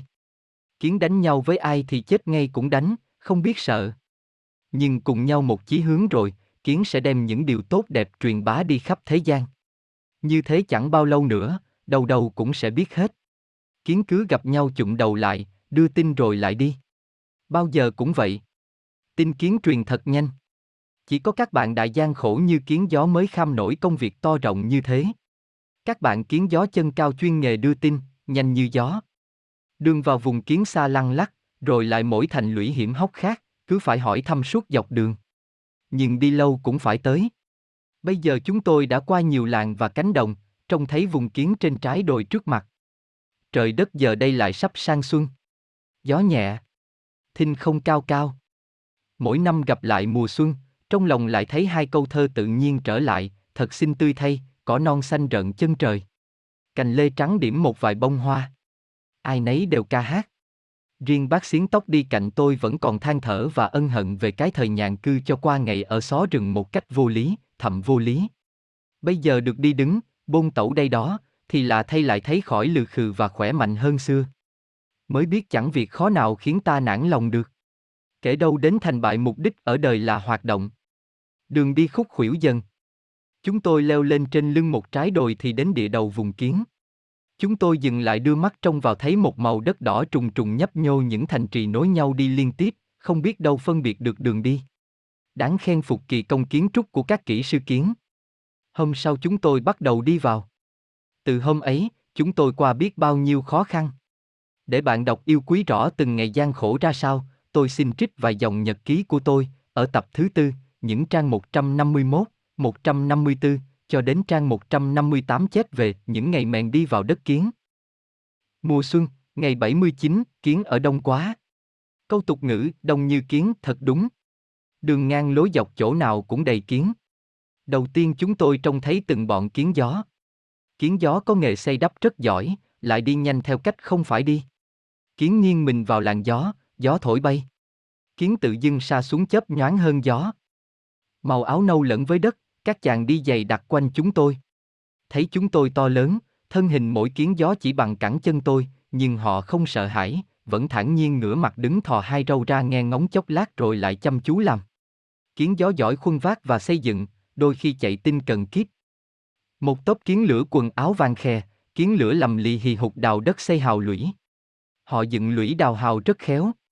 Các đường hầm phủ mãn đất luyện thật mỏng trên mặt thành đều do kiến lửa xây. Cả làng đi trong những đường chìm ấy, ít khi ló ra. Bởi thế, vào vùng kiến thoạt trông chỉ thấy cao thấp những mảng đất vắng vẻ, nhưng trong đường hầm, làng kiến qua lại tấp nập chen chúc đông vui suốt đêm ngày. Tôi hỏi thăm đường. Gã kiến lửa nhìn chúng tôi không nói. Vẻ bí mật ghê. Đã thế, cũng không cần, bọn tôi cứ đi. Mùa xuân, ngày 82, gặp việc trắc trối. Vô tình, xiến tóc thụt chân xuống một đường hầm. Mọi hôm đi cả ngày không sao.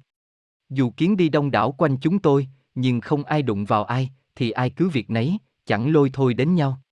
Bây giờ, bọn kiến dưới đường hầm tưởng có kẻ đến phá hoại nhà cửa của họ. Gã kiến kim ngoi lên, chẳng biết nếp tẻ thế nào xông vào đánh nhau liền. Thám tử kiến đen chạy đi cấp báo khắp vùng. Lập tức vô vàng kiến lửa rầm rỉ hung hăng kéo đến. Nhưng anh chàng kiến lửa nào nhảy tới, vừa nhe răng ra đều bị chúng tôi hất đá ngã. Chúng vẫn kéo đến. Chúng cậy đông, vây bọn tôi lại.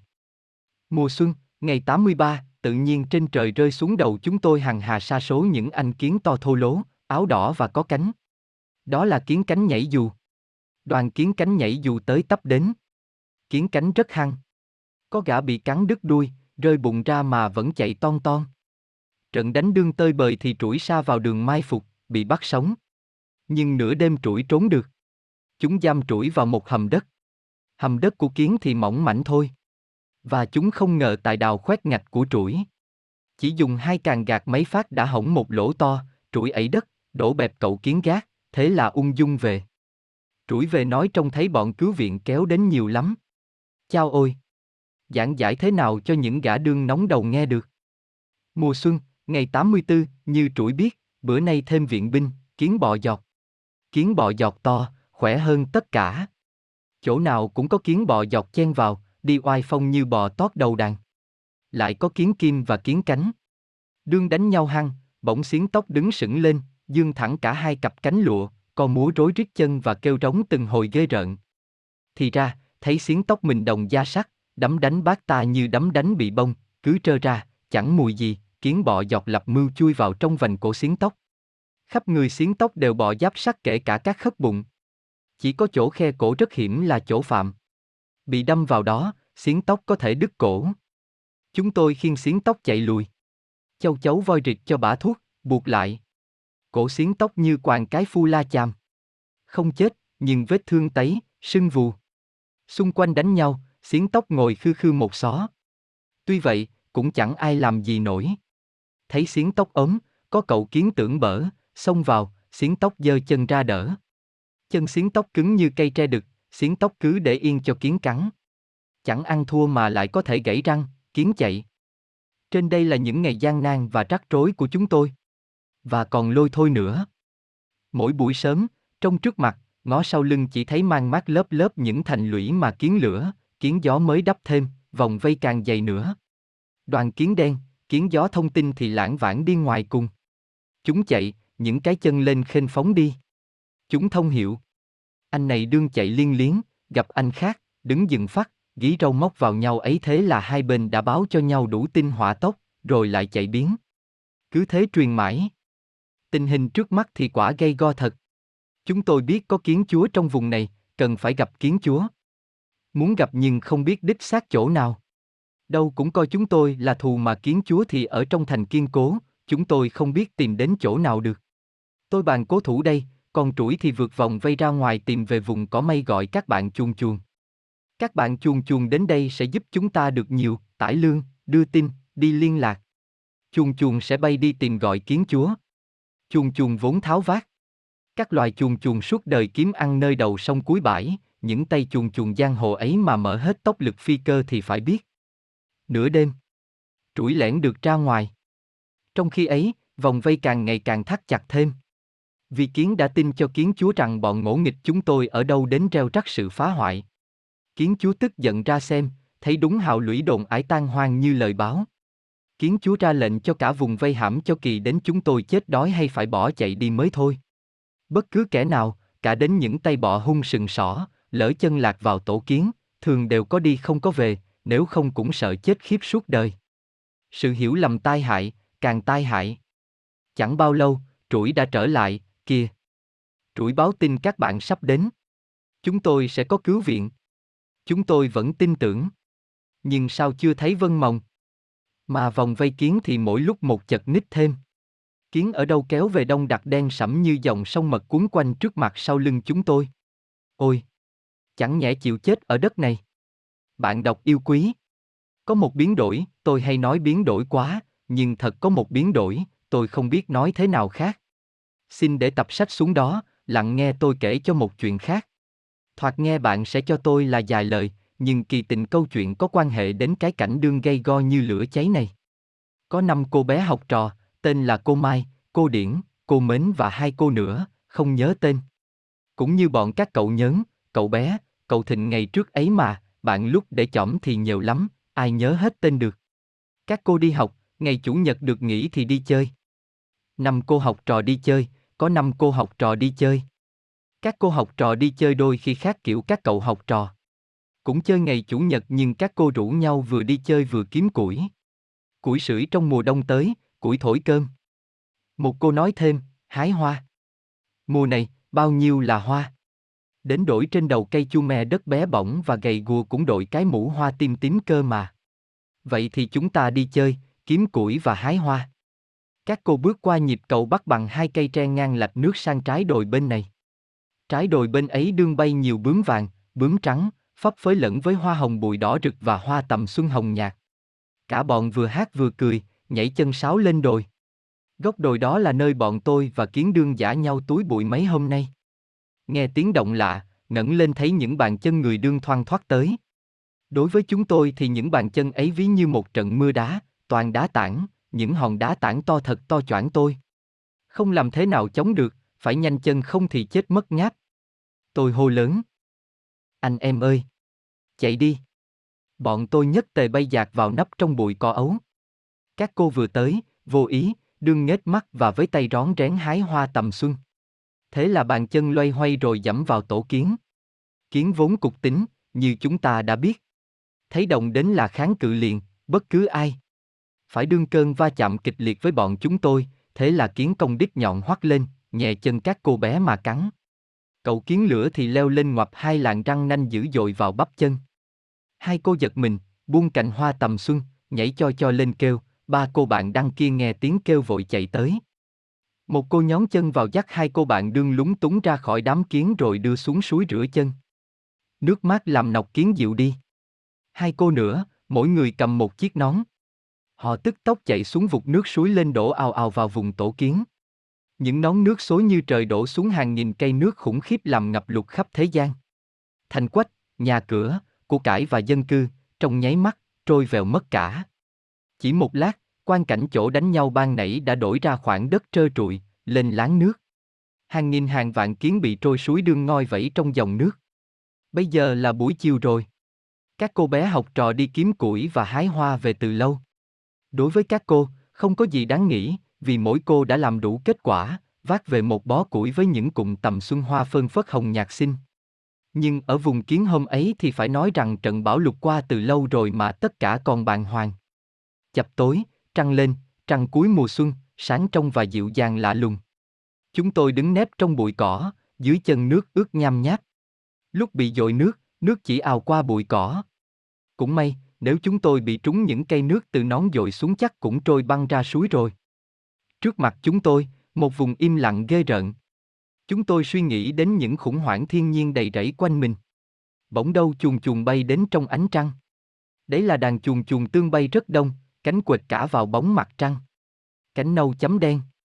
Chuồn chuồn tương cũng yếu và không bao giờ bay đêm, tuy vậy, chuồn chuồn nhiều tình cảm nhất, khi nghe trũi kể về cái khó khăn nguy hiểm chúng tôi gặp phải dọc đường, chuồn chuồn tương đã bay đi ngay, bay thông thả, nhưng bay luôn và suốt đêm không nghỉ nên đến sớm nhất. Bọn chuồn chuồn ngô, chuồn chuồn chú cậy sức khỏe, họ cũng đi ngay đấy, nhưng còn nhẫn nhơ đâu chưa tới. Có khi lạc đường cũng nên, các cậu láo táo nhanh nhảu đoạn mà. Chuồn chuồn tương bay tới trong ánh trăng, bốn cánh rập rờn, nhịp nhàng, đương bay bỗng quẩy lại, rất nhanh và đẹp mát.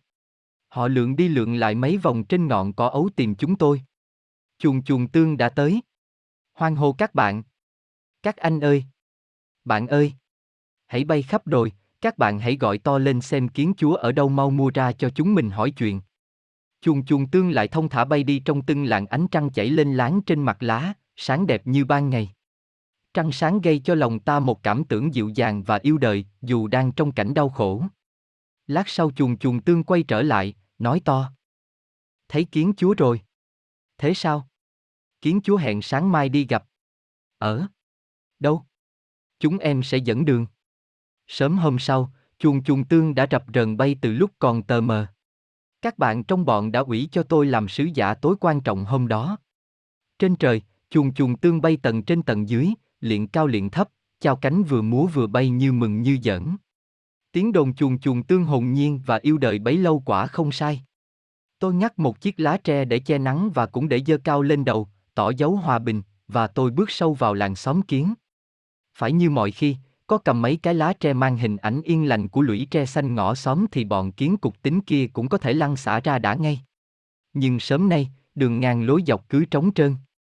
Trong cảnh trơ trọi ấy, thế mà đã lỗng ngỗng những anh kiến xây dựng, kiến gió và kiến lửa, những tay thợ chăm chỉ và cần mẫn, có anh trôi suối bơi suốt đêm mới trở về được, mình còn ước lướt thước mà đã ra đào lũy mới. Nhẫn nại và chăm việc quá. Mãi miết cắm cúi làm, chẳng anh nào ngó ra. Sự gian khổ và chịu đựng còn in trên từng cái bóng kiến lủi thủi, đều đều vác đất. Và trông vào trong các lỗ, kiến còn kéo ra đi dòng dài tưởng không bao giờ ngớt. Kiến có thói quen đi một hàng, trước sau nghiêm ngặt. Sấm sét mưa gió khủng khiếp tưởng chết hết đêm qua, nhưng không phải, lúc nào kiến cũng kỷ luật nghiêm. Và bao giờ kiến cũng có hai thành trì để ở, như đã biết lo xa. Một thành trên mặt đất và một ngầm dưới đất, có lỗ vào hang rất sâu. Bây giờ, trên mặt đất bãi cỏ trống, hàng vạn kiến bị trôi xuống suối mới tìm về được và hàng vạn kiến trong các lỗ các hang bò ra tấp nập và đắp thành lũy. Đông đặc, nhưng khác mấy hôm trước, không ai hầm hè, không ai chú ý tới tôi. Tất cả lặng lẽ đều đặn tha đất, nhỏ bọt đắp lũy. Chuồng chuồng tương chỉ đường cho tôi vào thẳng tận nơi kiến chúa. Chỗ lù lù sau ấy là bức tường kiên cố còn sót lại sau trận lục. Đấy cũng là dinh lũy kiến chúa. Tôi xưng tên rồi vào. Hai kiến càng dẫn tôi đi. Các hang lúc này đều vẫn xăm sắp nước. Tôi thấy bùn lắm ngang khoeo chân chúa kiến. Chúa kiến cũng đương làm. Bà kiến chúa tất tả khuân đất đắp lại bờ lũy cửa hang. Kiến chúa lớn gấp đôi gấp ba kiến bọ giọt, vẻ tháo vát và lanh lợi. Cái đầu đỏ bóng như gỗ gụ, lấp ló trong chiếc khăn vuông lụa nâu nhỏ. Chân dài và cao, nhanh nhẹn lắm. Dưới đuôi, đeo thanh kiếm nhọn sáng như cây kim.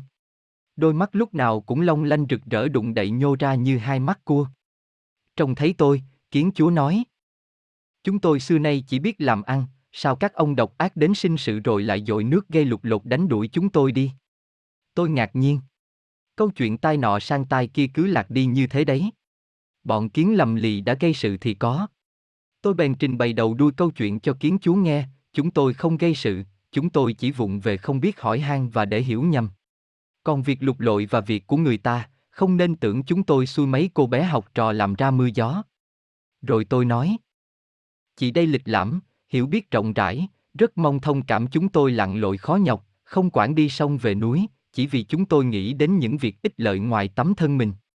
Nghe tôi nói xong, kiến chúa khóc mà rằng. Thưa anh, em đã lầm. Em chỉ nghe nói có kẻ cướp đến phá nhà. Mà anh biết, chúng em không bao giờ để ai bắt nạt.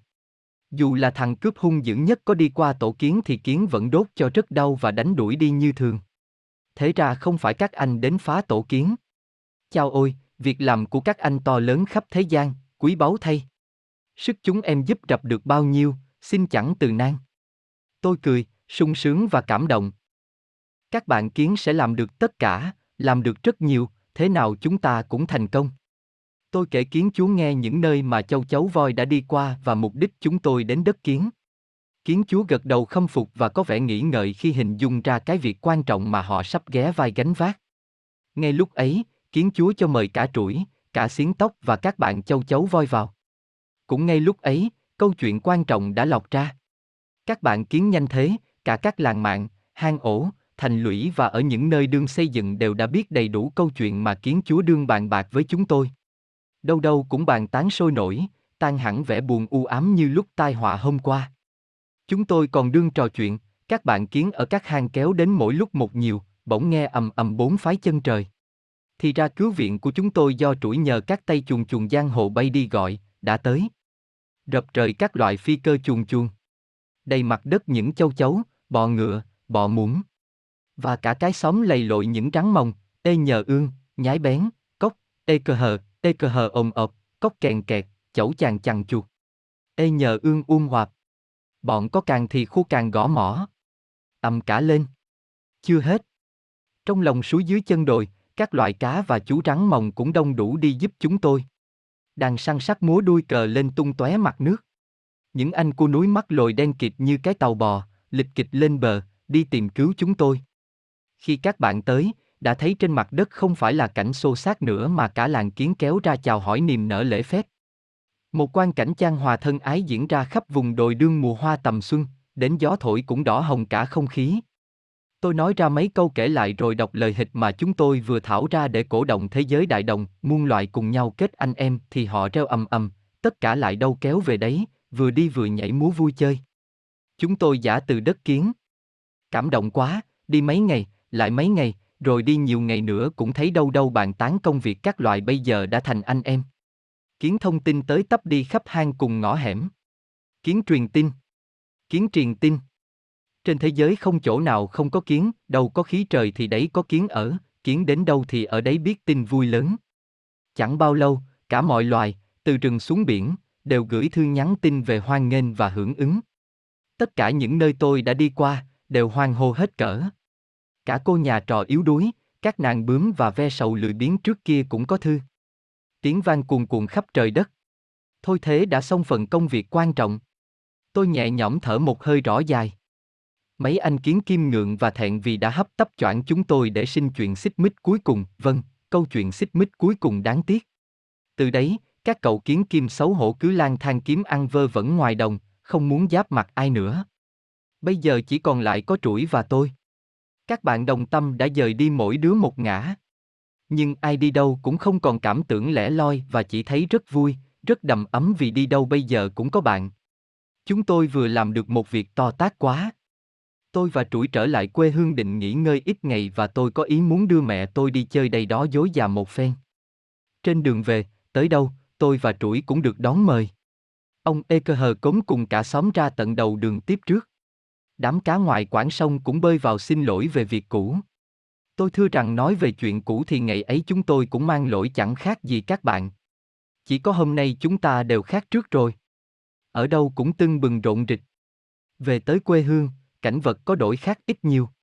Bao nhiêu năm xa cách.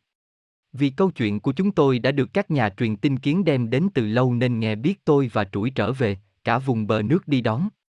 Anh cả tôi sướng cuồng lên, vì đã có ông em rất quý, chứ không phải bất hiếu bất mục, như tôi. Ông kể với bốn bên hàng xóm rằng mùa xuân tới ông cũng đi du lịch và phiêu lưu như chú mèn nó, cho mà xem. Cho mà xem. Ông anh hai ốm yếu thì mất từ lâu. Nhưng buồn nhất, mẹ tôi cũng đã khuất núi. Tôi ra viếng mộ người bên đầm nước. Nhớ đến lời người, khi sinh thời. Mẹ ơi! Lá vàng, thì lá rụng, sự xoay vần tự nhiên, muôn loại chưa ai cưỡng lại được, con vì thế mà buồn, nhưng con vẫn ân hận rằng lần này trở về không còn được quỳ ông đôi càng gầy yếu của mẹ kính mến mà kể lại những ngày luân lạc và những công việc con đã làm ích lợi cho đời để mẹ nghe. Sau đó, tôi nghĩ lại quê nhà ít lâu. Lòng thư thái, nằm duỗi chân nhìn lên qua khe cỏ ấu, thấy mảnh trời xanh biếc như ước vọng đời mình đương bay xa. Rồi tôi bàn với trũi một cuộc đi mới. Ngày nào, cuộc đi mới ấy, cuộc phiêu lưu rời quê hương lần thứ ba ấy xong, bấy giờ, chúng tôi mới thực sự được la đà theo bước chân mình. Đó sẽ là cuộc phiêu lưu hòa bình, chúng tôi sẽ để hết thì giờ xem xét phong tục, nghiên cứu văn hóa và thổ ngơi từng vùng. Chúng tôi có thể thành nhà khảo cổ, nhà địa lý, nhà kinh tế, nhà thơ nổi tiếng cũng nên. Trong những ngày còn lưu ở quê hương, tôi chép lại cuộc sống trôi nổi vừa qua. Giờ đương mùa thu. Mùa thu, hoa cúc vàng nở lưng dậu. Lối mòn đầy lá đỏ rơi. Từ hôm vào mùa mới, đất trời u ám mưa phùn. Cảnh buồn mà lòng vui. Thưa bạn đọc yêu quý. Mẹn tôi xin phép chấm hết một phần thiên ký sự. Ước ao trong cuộc đi vô cùng hào hứng đương tới, chúng ta còn được gặp nhau. 12, 1941, Nghĩa Đô. Tô Hoài